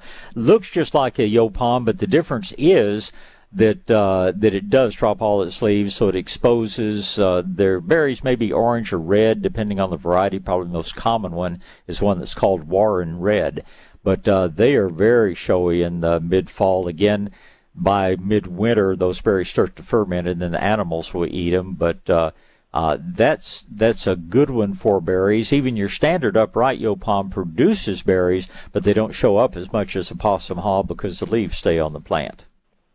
Okay. And uh, I wasn't writing quite fast enough, uh, but I think I got most of what you've told me, and I appreciate it very much. Well, as always, it's a pleasure to talk to you. And uh, um, let me see here real quickly. Uh, I don't think I have time to take another caller, so let me just uh, run through those uh, with you one more time, and then E.T. and Jonathan, you guys will be up uh, right after this news break. But um, uh, four color and foliage. Uh, the Nandinas, uh, either the compact or the full upright, uh, super easy to grow, super colorful. Uh, four leaves that are on the deciduous thing in the shade, Mexican buckeye, uh, in the sun, crepe myrtles, and um, and the uh, flame sumac are going to be really colorful. in the shade, the American beautyberry will produce very colorful purple berries. Um, but once again, you're looking for the berries rather than for the foliage there. And given a little time, I can sure I can think of others, but those will get you off to a good start. Okay, Dana, uh, Tana, we thank you very much. Uh, again, about 60 seconds till news. Let me go over next weekend. Uh, next Saturday, two fun things going. The uh, Nature Fest uh, down at uh, Mission County Park that the Green Spaces Alliance has put on. And then we've got, uh, during the morning, we've got the Castle Lake Fire Department up toward Bandera. They're having their annual turkey shoot and fundraiser. Then in the evening, the Kendalia Volunteer Fire Department is having their big Mexican food supper. And boy, that's always a fun event. That's where I will be next Saturday evening. And uh, love for you to come out and join me. They've got silent auction, live auction uh, raffles, uh, some interesting firearms and things in some of those raffles this year for you guys and gals that love to shoot. Then the following weekend, the 11th, uh, you've got the Hangar Fest which is, uh, gosh, just a dinner and dance among some vintage aircraft that takes place up in uh, uh, San Marcos. Uh, Google Hangar Fest to find out more of that. And then I believe the the uh, Sisterdale Fire Department has their get together. This is KTSA Radio. South Texas Gardening with Bob Webster is on the air. Talk to Bob now. 210 599 5555. And we do have a couple of open lines, so uh, you'll get through right now if you give a call. The first two callers are going to be E.T. and Jonathan, and uh, you know the number, you just heard it 210 599 5555. So let's get on back to the phone lines. E.T.'s first in line. Good morning, E.T. Morning, Bob. How are you today? I'm good. I'm good. Hoping for another good rain tonight. Oh, yeah. talk talk about rain. I have rain rain lilies that popped up. Can Yes, I sir. collect them up and put them in the containers? Um, you, you mean harvest the flowers or dig the plants? Yeah, just harvest the flowers, you know, the plants, whatever. Just you know, just throw them in some old container, and maybe later on they'll they'll grow in the container. No, you can't dig them this time of year. You can certainly dig and divide and replant those rain lilies, but uh, right now they're blooming. The next thing they do is put on their foliage, and that's how they rebuild that bulb for next year's flowers. If you dig them up and transplant them now, a lot of them probably just rot on you, but just you know, make a little stake or make a little flag or something you can stick in the ground so you can remember where they are. Um, they're gonna the the next thing they're gonna do, like I say, they're gonna put up lots of leaves. The red ones put up even more than the white ones do, but uh, they're gonna put up a lot of leaves and you know, the sunlight on those leaves is what makes the bulbs bigger and bigger. In the case of the red ones, and what makes them divide and produce additional bulbs. But just put something out there so you'll know where those bulbs are.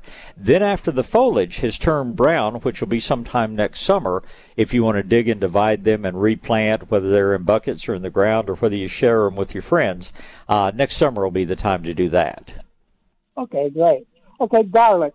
Uh, is there a good time to plant garlic now? best time to plant garlic. Uh, you can plant it any time, but October uh, and on into November, that, those are the best months of the year to plant it. So, yeah, get that in the ground as soon as you can. Okay, like on the garlic, you like go to my local grocery store and buy garlic cloves. You know, divide it. Does it matter which way, or the soil, or the dark standing up, sideways? Well, down? You know, when you break your pot up into individual cloves, uh, the upper end will be kind of pointed. I think it's probably better to put them like that. Now, some of the ones you get at the big grocery stores have probably been treated to keep them from sprouting. If you have a uh, Whole Foods or a Sprouts or a Natural Grocer, or somebody like that in your neighborhood, that's where you're going to get the get your garlic that's going to do best for you. Of course, uh, Good Nursery is probably selling it by the pound right now. But if you want to get garlic at a grocery store, try to either get organic or go to one of the natural food stores uh, that, that'll give you good, viable garlic to plant. Okay. And I grow my tomatoes and my peppers in large containers. Uh-huh. It was a dismal year, besides you know, besides the drought and the Yeah. critters eating everything. Uh, how would I prepare the soil for next year? You know, because I got a leaf, bunch of leaves that blew up on the on the patio. Can I mix all them leaves and everything all together and throw some uh, some plant food in there? You would be best if you want to put them just on the top of the soil in your containers. You don't want to mix them into the soil because then they steal nutrients as the leaves start to break down. But if you want to create a little compost pile somewhere near your porch and mix some a little bit of fertilizer in with that, that'll help them break down more quickly. But the leaves, Mother Nature didn't intend for them to be blended into the soil immediately. That's why they're dropped on the surface and then they gradually get worked in as they decompose. So until they're decomposed, don't work them in. Just leave them on the surface as a mulch or create your own compost pile where they'll decompose more quickly. Okay, I got a bag of cat food that even the feral and the barn cats won't eat. Uh, can I? Uh, is there any nutritious value for plants in the cat food? Oh, there's a little bit. You know, it's organic material for sure. Uh, I just, you know, throw it out. There are probably uh, some wild animals out there that'll eat it or birds that'll eat it. And uh, Oh, I, got, I, what, got, I got plenty of them. yeah, they would enjoy it. But if you if you want to mix it in the soil, yeah, it's got some nutritional value for plants as well. Only Okay. problem with putting it in the soil is you may have squirrels and raccoons and things that, like that come around that want to try to dig it up. So I'm Uh, always a little. I've already got them. I already got them. well, they'll they'll dig things up and make a mess of it. So um, uh, unless you have a way to screen them out, I'd, I'd probably tend to leave it on the surface and uh, just let whatever critters want it eat it if the cats don't. Okay. And one last thing. I know you do not like weed block. Instead of using weed block, would it be okay just put spread newspaper on the ground, you know, and then cover that up? Oh, lots better than weed block. Yeah, newspaper or cardboard, either one. Not the wax cardboard, but the paper cardboard or newspaper. That's a very effective weed block, and then it breaks down and actually adds organic material to the soil. So that's a very acceptable practice. Put it on several layers thick because you know just a sheet or two will will go away almost instantly. But uh, you don't want to put it on as thick as the Sunday paper. But yeah, a few layers of newspaper or, like I say, cardboard, either one, make a great weed block. Yeah, because like I said, I got plenty of you know old newspaper. I always get the weekend newspaper, and I Uh-huh. was just thinking maybe I could take that newspaper, crumple up in little things, throw it in a container, and maybe mix some dirt with it. I don't know if that would help anything or not. I tend to use it more in the garden um, than other places, or you know, if you ever a lot of uh, people that are doing the are raising worms, what we call vermiculture, uh, that's what they feed their worms is shredded up newspaper. Okay. Okay, great, Bob. Thank you very much. And well, I mean, I, c- after tomorrow, I'll probably ready, ready, be ready for summertime again. Well, let's have some nice cool weather for a while, and uh, but not too cold, and then uh, then we'll just enjoy the next few months, and then we'll be back to a Texas summer once again. Good to talk to you, E.T, and uh, let's see, Don. Let's go ahead and bring up Jonathan. Good morning, Jonathan. Hey, how are you doing today? Off to a good start. It's a beautiful morning out there, and uh, uh, it's going to be a good day to be outside. You know, we're outside cutting trees, as a matter of fact. Good. So, a couple questions. One, um, I know um, the uh, peat moss is good for a soil amendment for potting and, and even maybe even the garden. Have no, sir. ever, I uh, don't. I don't. I don't like peat moss at all. Peat moss is antimicrobial. Peat moss. I know. You know, for years people have mixed it in with the soil, but uh, um, it destroys a lot of good stuff in the soil, and it uh, tends to break down. If you want to mix something anywhere, a mix calls for peat moss. I prefer to use a coconut fiber that's called Coir. C O I R. It's much more renewable, much longer lasting, and much more friendly to the microbes in the soil. for, for for potting soil for your? Yeah, yeah, great stuff for potting soil. Okay, so what, what I'm asking is, have you ever tried using the uh, pine shavings, like uh, real fine pine shavings, turned to dust? It's not a it's not a flake or or a peel. It's a it's actually a, a bedding. It's, it turns like sawdust. It's really fine. Yeah, the problem with that is, and a lot of commercials, you know, work all sorts of pine shavings and larger. That steals nutrient from the soil because the things that break down the pine shavings, uh, the microbes that break it down, require a source of nitrogen. When it's up on the surface of the soil, uh, they take the nitrogen from the atmosphere because, you know, there's more nitrogen in air than there is oxygen. But when you mix those into a potting soil or into a garden soil, you have to use extra fertilizer because the microbes will steal the nutrients that you're putting in for your plants uh, to break down the pine shavings. Pine shavings, much better to let them at least start breaking down uh, up on the surface where they can use the nitrogen from the air and then mix them into your soils. I did notice it, it holds it holds moisture well though. The pine shavings seem to hold moisture very well. Well, it holds moisture, but it still maintains uh, plenty of air in the soil, which is very important. But uh, again, until they start breaking down, if you're mixing them in with your soil, you're going to have to fertilize about three times as often. Okay, next question was This um, I've got some cuttings that I've started. Um, I've got some Texas kidney wood. I've got some uh, uh, Texas persimmon, and I've got some Yaupon holly. And I started them all uh, with lids uh, in the shade, very moist soil. Pop the lid a couple times a day, let it air circulate. Um, it's been about two weeks today. Uh, I, I mixed a little bit of uh, limestone base in with the um, um, uh, kidney wood because I know it likes calciferous soil. So I'm thinking about uncovering them now. Do I? You think I need to put them in the greenhouse or let them stay out in this cool weather? Because I know they're, Oh, they're I- tolerant.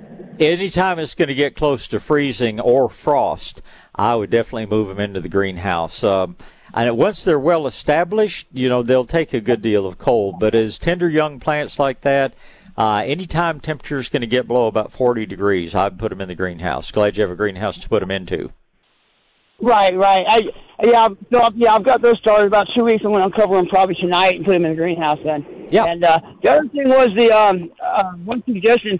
I know I listen to you all the time, and sometimes I catch pieces here and there if I'm getting in and out of the truck or whatnot, or I come in a bad spot and lose connection.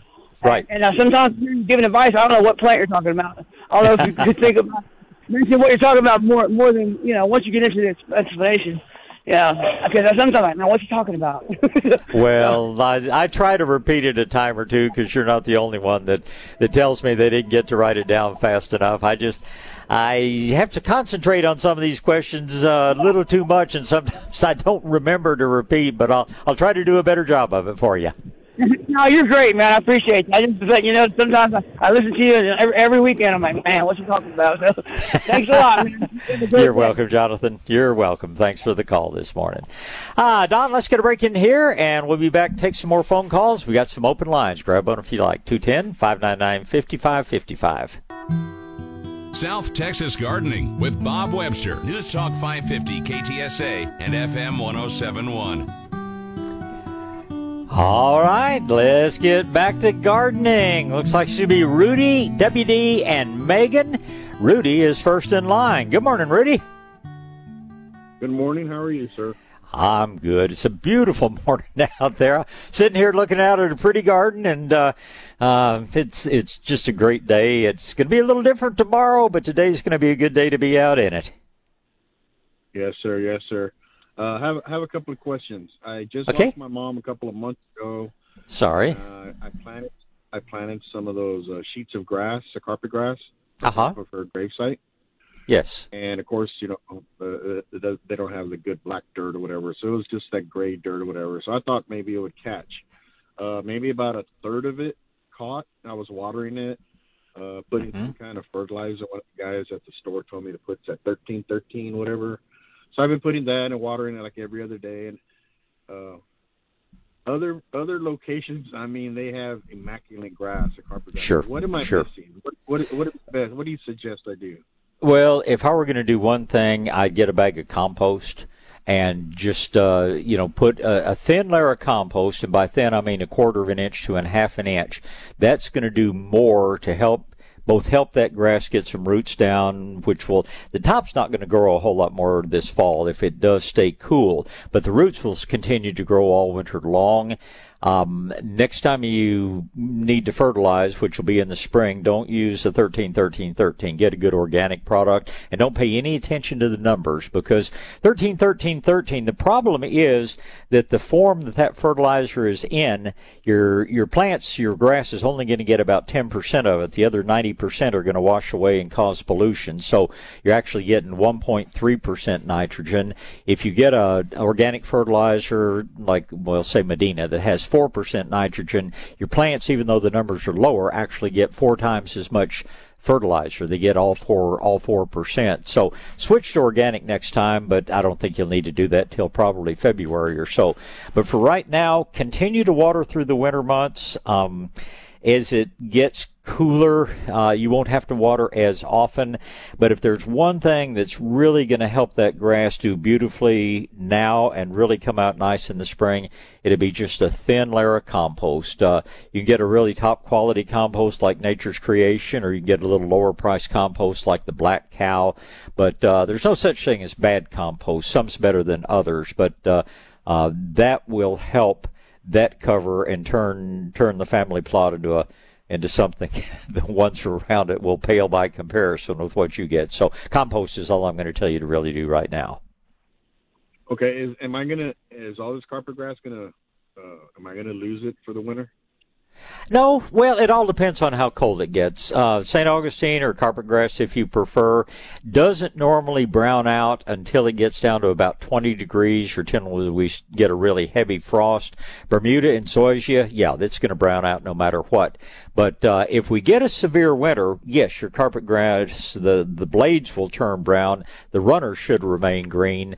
But in a, and I never use the word normal, in a typical Texas winter, uh, many times St. Augustine stays green all winter. Okay, very good. Okay, I was just wondering. Okay, thank you very much, sir. Appreciate it. And if you want to, is uh, is the family plot in an area they mow regularly or or not? I was going to suggest uh, be a great tribute to maybe sprinkle a little wildflower seed around and uh, get some pretty flowers around the gravesite before mowing season starts next year. Well, it was all dirt. There, Uh-huh. Certain areas that have there's certain areas that have real nice grass and stuff, but this particular area is nothing but dirt. Well, uh, along with your grass, uh, next time you buy a nursery, grab just a little package of wildflower seed and uh, uh, spread it around, and uh, be something really pretty to look at next spring. Yes, sir. That's a good idea too. Okay, thank you very much. I really do appreciate it. Well, it's my pleasure. My pleasure. Sorry for your loss, but uh, make sure you have lots of lots of memories to uh, keep forever. Um, uh, moving along. Next caller is going to be WD. Good morning, WD. Don, do we have WD there?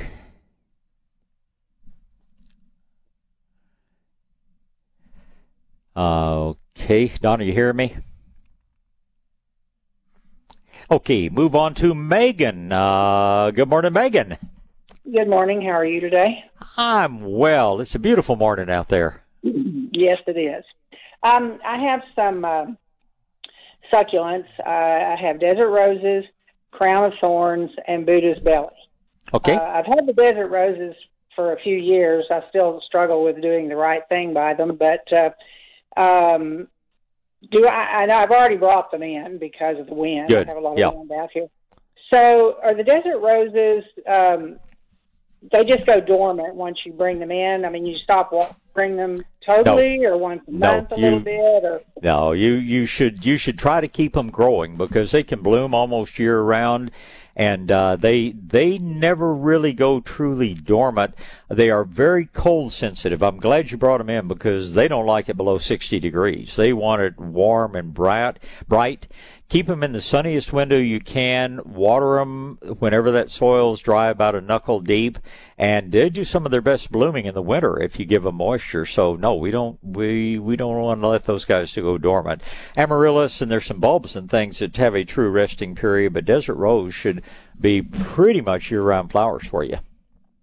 Okay, because I tell you what, I did not have uh, flowers this summer, and I thought maybe I was thinking they were getting enough sun with the morning sun and the afternoon sun on my porch. But uh, do you think that was? I don't know why I didn't get blooming.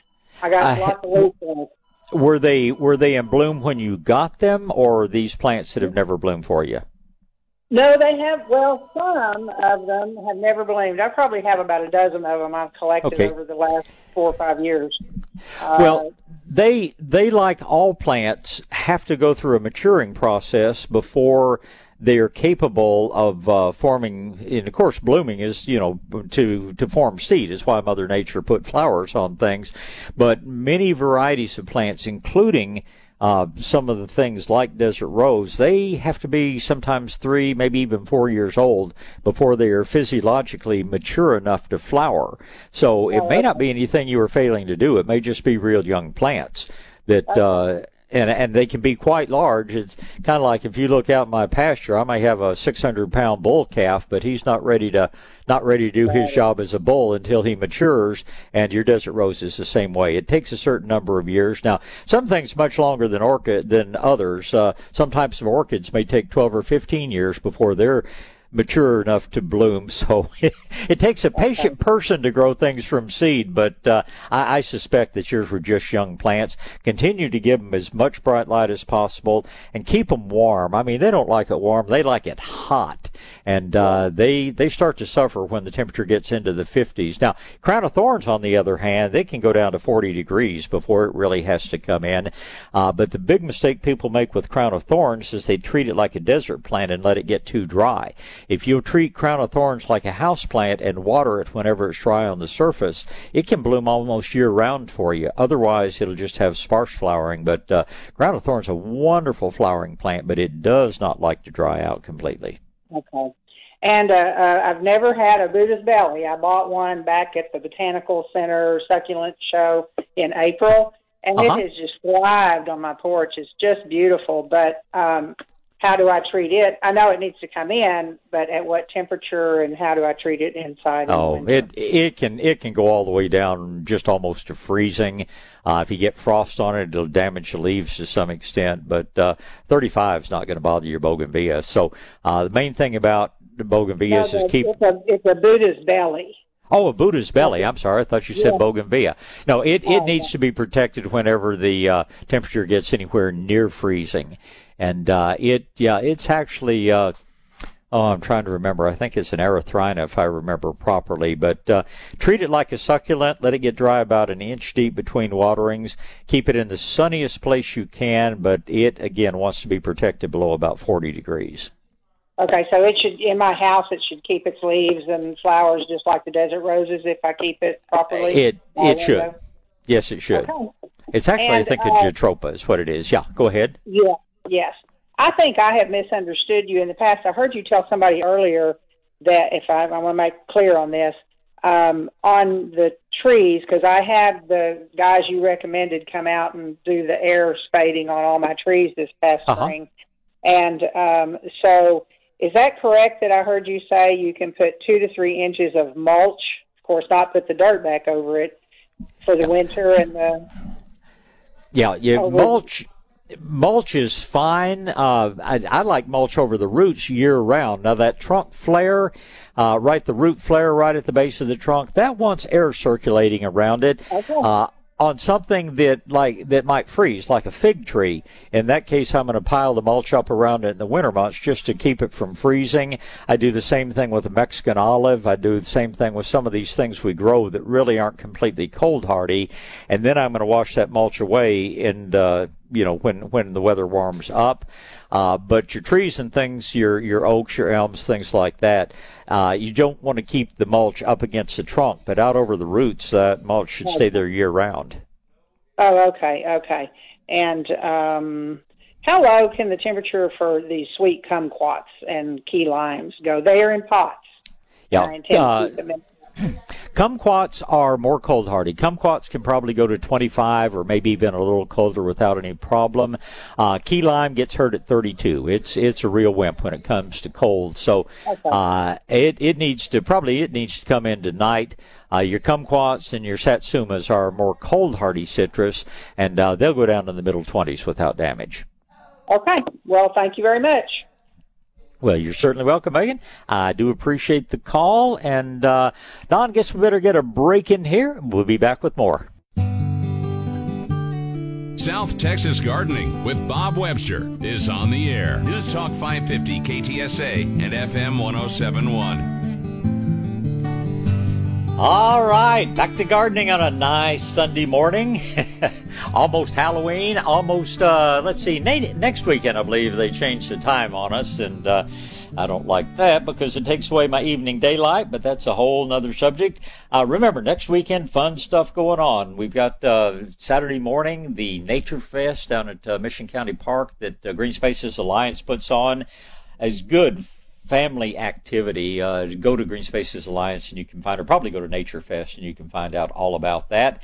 Uh, in the morning, the Castle Lake Volunteer Fire Department, uh, up there between uh, Pipe Creek and Bandera, they're having their annual turkey shoot. No, they're not actually shooting turkeys, maybe paper turkeys, but uh, great fundraising event. And next Saturday night, where I will be, is the uh, Volunteer Fire Department's uh, annual Mexican food supper. Good food, good fun. Oh gosh, live auction, silent auction, uh, raffles, um, lots, lots of good things going on. And then the following Saturday, that'll be the 11th of November. Then we're looking at the Hangar Fest that the Commemorative Air Force puts on up at their base in New, in uh, in San Marcos. And then that evening, I understand, haven't heard officially, but I think that's when Sisterdale's doing their volunteer fire department dinner as well. So, anyway, some fun things to get out and support. Right now, it's back to the phone lines. Uh, Mark's first, then it'll be Joe. Good morning, Mark. Good morning, Bob. How are you? Morning, sir. Off to a good start. I have a uh, majestic oak, well, two of them. The uh, leaves are turning brown. They're not quite there between a brown and a green, but they're homogeneous. They're not. It's not discolored uh, unevenly. Uh-huh. Uh, the leaves are staying on the tree. I did notice that there was one large branch that fell in a windstorm not too long ago that I uh, didn't see, so I did not cover that. I don't think it's oak wilt, but is there anything else I need to do or watch out for, or, or How long are these? How long are, are these big old mature trees? You have an idea when they were planted? Oh, maybe they weren't. They were never planted. They were natural. So Okay, say okay. 60, 80 years. Yeah, they you're you're just looking at drought damage. and we're seeing it okay. all over the hill country. And uh, you know, mulching will help. Uh, I think you know uh, where you have moisture. Uh, one thing we're doing with some of ours that are very important around the landscape is uh, putting down a little bit of straight mycorrhizal fungi. Uh. It's a powder that you can put down, but beyond that, it's just a tree like that. It's just almost hard to give it the kind of water it needs. Uh, if you've got a water source close by, I'd pick up the hose periodically and just spray over the canopy of the tree, let it absorb some moisture directly through the bark. Uh, but beyond that, I mean, I'd love to say deep water, but a tree like that, golly, take thousands of gallons of water to really make much of a difference. Hopefully, Mother Nature is going to uh, provide us with a little bit more moisture. And as the weather cools down, which is getting ready to do, that's going to take a lot of the what we call transpiration stress off the tree. Uh, so at this point, I, I, certainly wouldn't panic. Um, a little, if you want to add a little mycorrhizae, that would certainly help. If you want to put a layer of compost over the root system, that would certainly help. Uh, a little bit of Garrett juice or something like that. Those are all things that you can do but uh, you're definitely not looking at oak wilt from the from the symptoms you're describing. You're just looking okay. at drought damage. Yeah, I put some growing green down. I heard you talk about azomite. Would that yeah. be beneficial? Or? Oh, azomite's beneficial to everything, but uh, it's not going to make much difference uh, with with drought damage. But as far as having a complete micronutrient package, uh, it's the best product I've ever seen. Okay. Okay. Anything else I could add? add a prayer for more rain. That's going to do more than anything. But uh, again, you know, if you if you want to go to the trouble, putting a half inch layer of compost over as much of the root system as you can. That's the most magical thing people can do, to, whether it's trying to bring grass back, whether it's to support trees or shrubs or anything else. Uh, just a good manure compost. I'm not a fan of biosolids compost, but uh, just a good manure-based compost. You'll never go wrong with that. It'll not only help your trees, it'll also give you the best grass anywhere in your yard. All right. One last quick question. I have plumeria. They're about two years old. Do I need to bring them in tonight? Absolutely. Absolutely. Plumeria aren't going to freeze unless it gets below freezing. Uh, but this, many people still have beautiful flowers on those plumeria, and uh, they will. It's natural for them to drop their leaves in the winter, of course, but we don't need to spread it, uh, you know, speed it up any more than necessary. Once we get through this week, we're probably going to go back to some beautiful fall weather with the highs in the 70s, lows in the 50s, and we should have several more weeks to enjoy the flowers on the plumeria. All right. As always, appreciate your information, Bob. And as always, I appreciate you taking the time to call, Mark. Get out and have a great Sunday. And uh, Don, let's go ahead and talk to Joe. Good morning, Joe. Good morning, Bob. Morning, sir. Uh, uh, it's uh, like so many others. My lawn took a real beating this this uh, summer. Mine too. So I was wondering, yeah. So I was wondering if you could give me any pointers. Uh, I lost a lot of uh, a lot of grass, so I got a lot of bare spots. Sure. Well, as I was just as I was just telling Mark, you know, the best thing you could do for that lawn would be to spread like a quarter to half an inch of compost over the whole thing. That is going to be the single thing that brings lawns back to life better than anything else you could do. Now, it would be nice to fertilize, good granular fertilizer from Medina or Maestro-Gro or Nature's Creation. In fact, the ideal thing would be to put down some fertilizer and then put the compost on top. But I'll be honest with you, if I was going to do one thing alone, it would be the compost. That's going to make more difference than anything else. Uh, the fertilizer would help if you can do that too. But what about the uh, the bare spots? Uh, can I put some plugs in, or is it going to do any good to do that? Or this time of year, you're yeah, this time of year you're not going to really uh, accomplish much. Uh, when spring comes, the surrounding grass, unless these bare spots are you know four or five feet in diameter, uh, the grass is going to grow back in. When your weather warms up, soil warms up, grass grows and spreads very very quickly. If you want to have some green out there for the winter months, go to a nursery and get what we call perennial ryegrass. Uh, my favorite variety is called Top Flight. I think uh, Douglas King Seed sells a good one called Greyhound. Uh, but these aren't really perennial. These are sort of a long lasting ryegrass. It'll sprout and grow in about two weeks' time, and it'll be beautiful all the way up until next spring, uh, grow well all winter long. If you just want to have some green grass out there, it's going to die out when it gets really hot next summer. But uh, if you just want to make your yard look nicer. Uh, you can sprinkle some ryegrass seed in the bare spots. If you want to kind of overseed, you do it more lightly. Uh, but you can overseed it over your other grass and have a have a beautiful green yard. If you go with the uh, this what they call perennial rye, it doesn't grow real tall. You probably won't have to mow it maybe a single, maybe one time during the winter months. Now, don't get the Oregon ryegrass. That stuff's nasty. You'll you'll have trouble keeping it looking nice. But if you just want to have a nice green lawn for the winter, get a little bit of uh, top flight or greyhound and uh, overseed the yard. Seed a little heavier in the bare spots and uh, you'll have the greenest lawn in the neighborhood. Okay, will, will the uh, St. Augustine overtake that uh, yeah. spring? Or? Yeah, when spring spring comes, the St. Augustine will choke that out. It's going to die from the heat anyway by the time we get to summertime. But uh, St. Augustine, it won't keep won't keep the St. Augustine from spreading back into the bare spots. Uh, but it, it it just you won't you'll have less mud and you'll have a nicer looking yard. But uh, whether you whether you go to that much trouble or not is totally up to you. But the compost I, I would do over the whole area. That's the first thing I would do. Okay, and uh, and this ugly grass that I have now, I keep I can't remember the name. What is that name of that ugly grass? And always. well, King Ranch Blue Stem is the ugly grass that's in my yard, uh, but there's no. some there's some winter. Oh, there are a bunch of different uh, winter grasses. There's uh, something called nut sedge. Some people call it nut grass, but there's just a lot of weeds growing up. My advice at this time of year is just mow them off. Uh, it's you're not really going to accomplish much by spraying any kind of herbicide or anything. Just mow them down low. The worst of the grasses will die out when as soon as we start getting frost in the fall. So uh, I just mow them off. I wouldn't worry about doing more than that. Okay, so then uh, the you you're saying that the Saint Augustine will over will uh, will overcome this come spring. Oh yeah, like yeah. yeah. Saint Augustine is the hardiest, toughest grass in the world. Saint Augustine will even choke out Bermuda grass if it's healthy. Um, so these weeds are just a temporary problem for you. You get your St. Augustine back in shape. Hopefully, we're not going to have the kind of drought we had this summer but uh, as spring comes on, as the soil warms up, and hopefully we get some good rainfall, uh, your St. Augustine is the strongest grass you can have in your yard. Okay. All right. So you're saying what? What was the name of that uh, uh, fertilizer again that you said?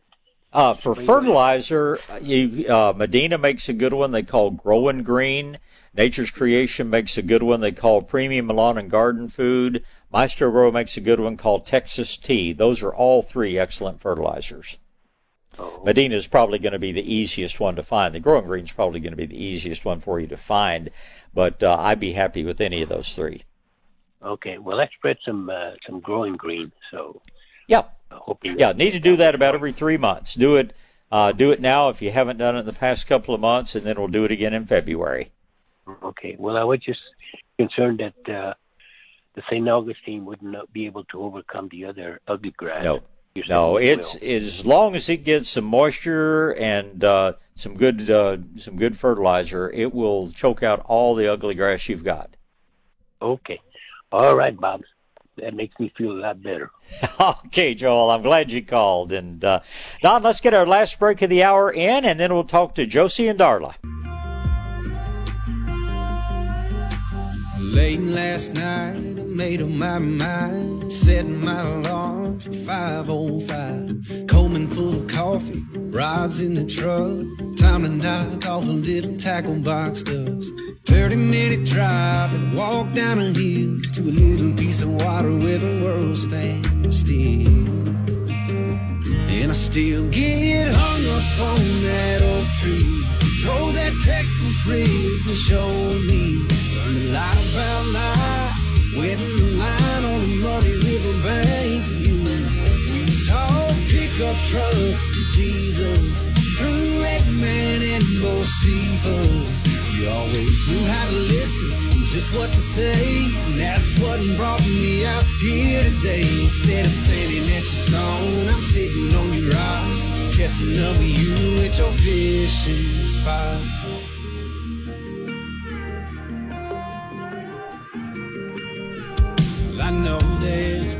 Places. And I got a nice boat at the house. We're floating out there, filling up alive. Well, ain't what today's about.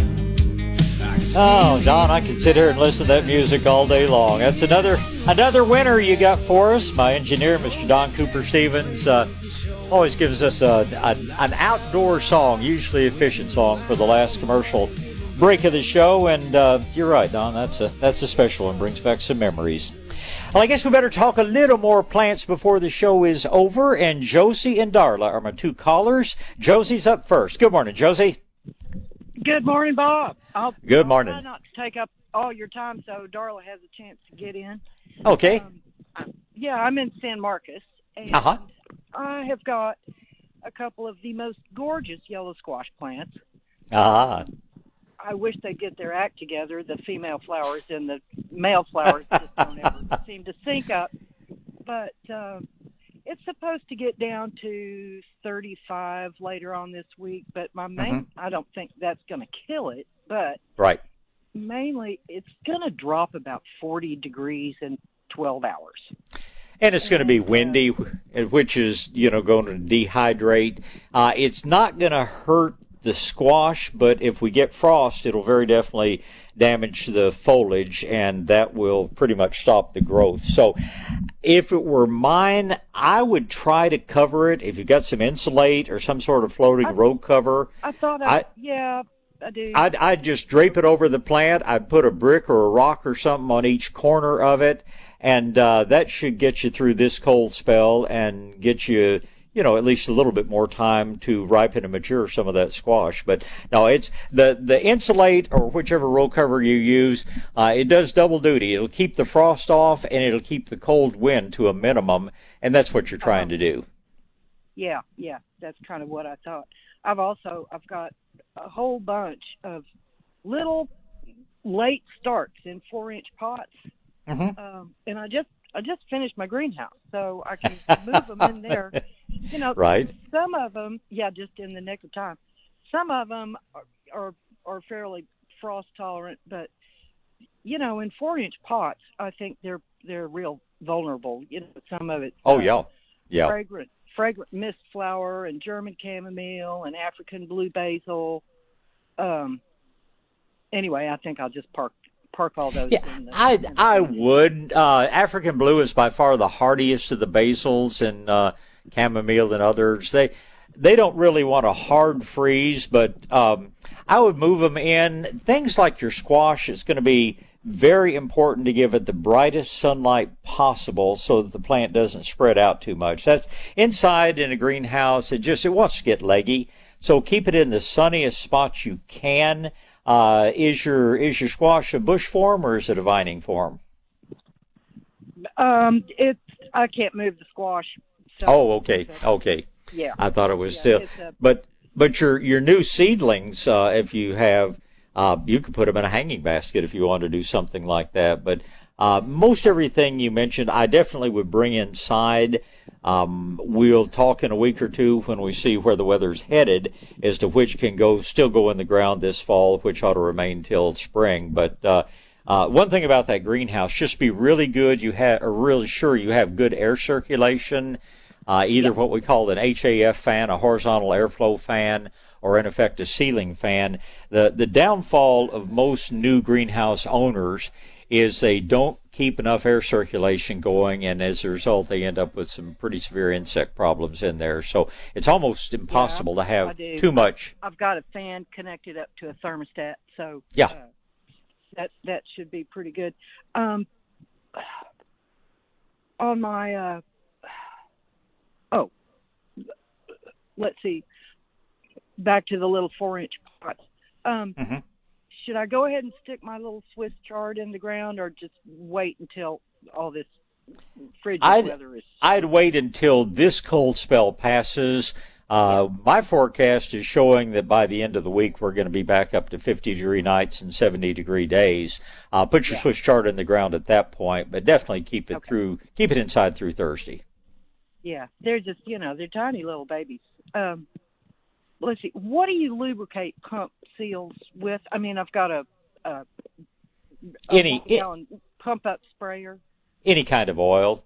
It can be machine oil. It can be vegetable oil. Uh, but in, any kind of yeah, any kind of oil will be good. Uh, all righty.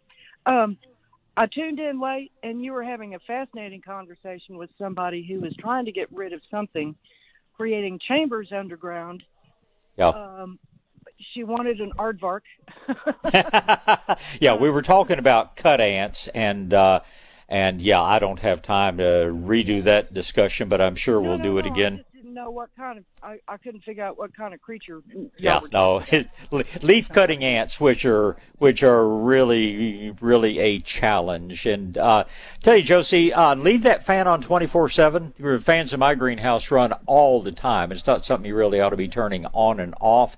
Don't have it necessarily blowing on the plants, but uh, um, you you want that air moving all, All the time in the greenhouse. and and let's talk more next weekend. So let me get Darla in here with some time before the show's over. Good morning, Darla. Good morning. Good morning. quick, I can't talk much, but I have a question. I have some basil planted in a molasses tub, and Uh-huh. up and down, up and down the stems are a brown bead-like insect, all clustered up on the stem. They're not moving. I wonder what in the world that is.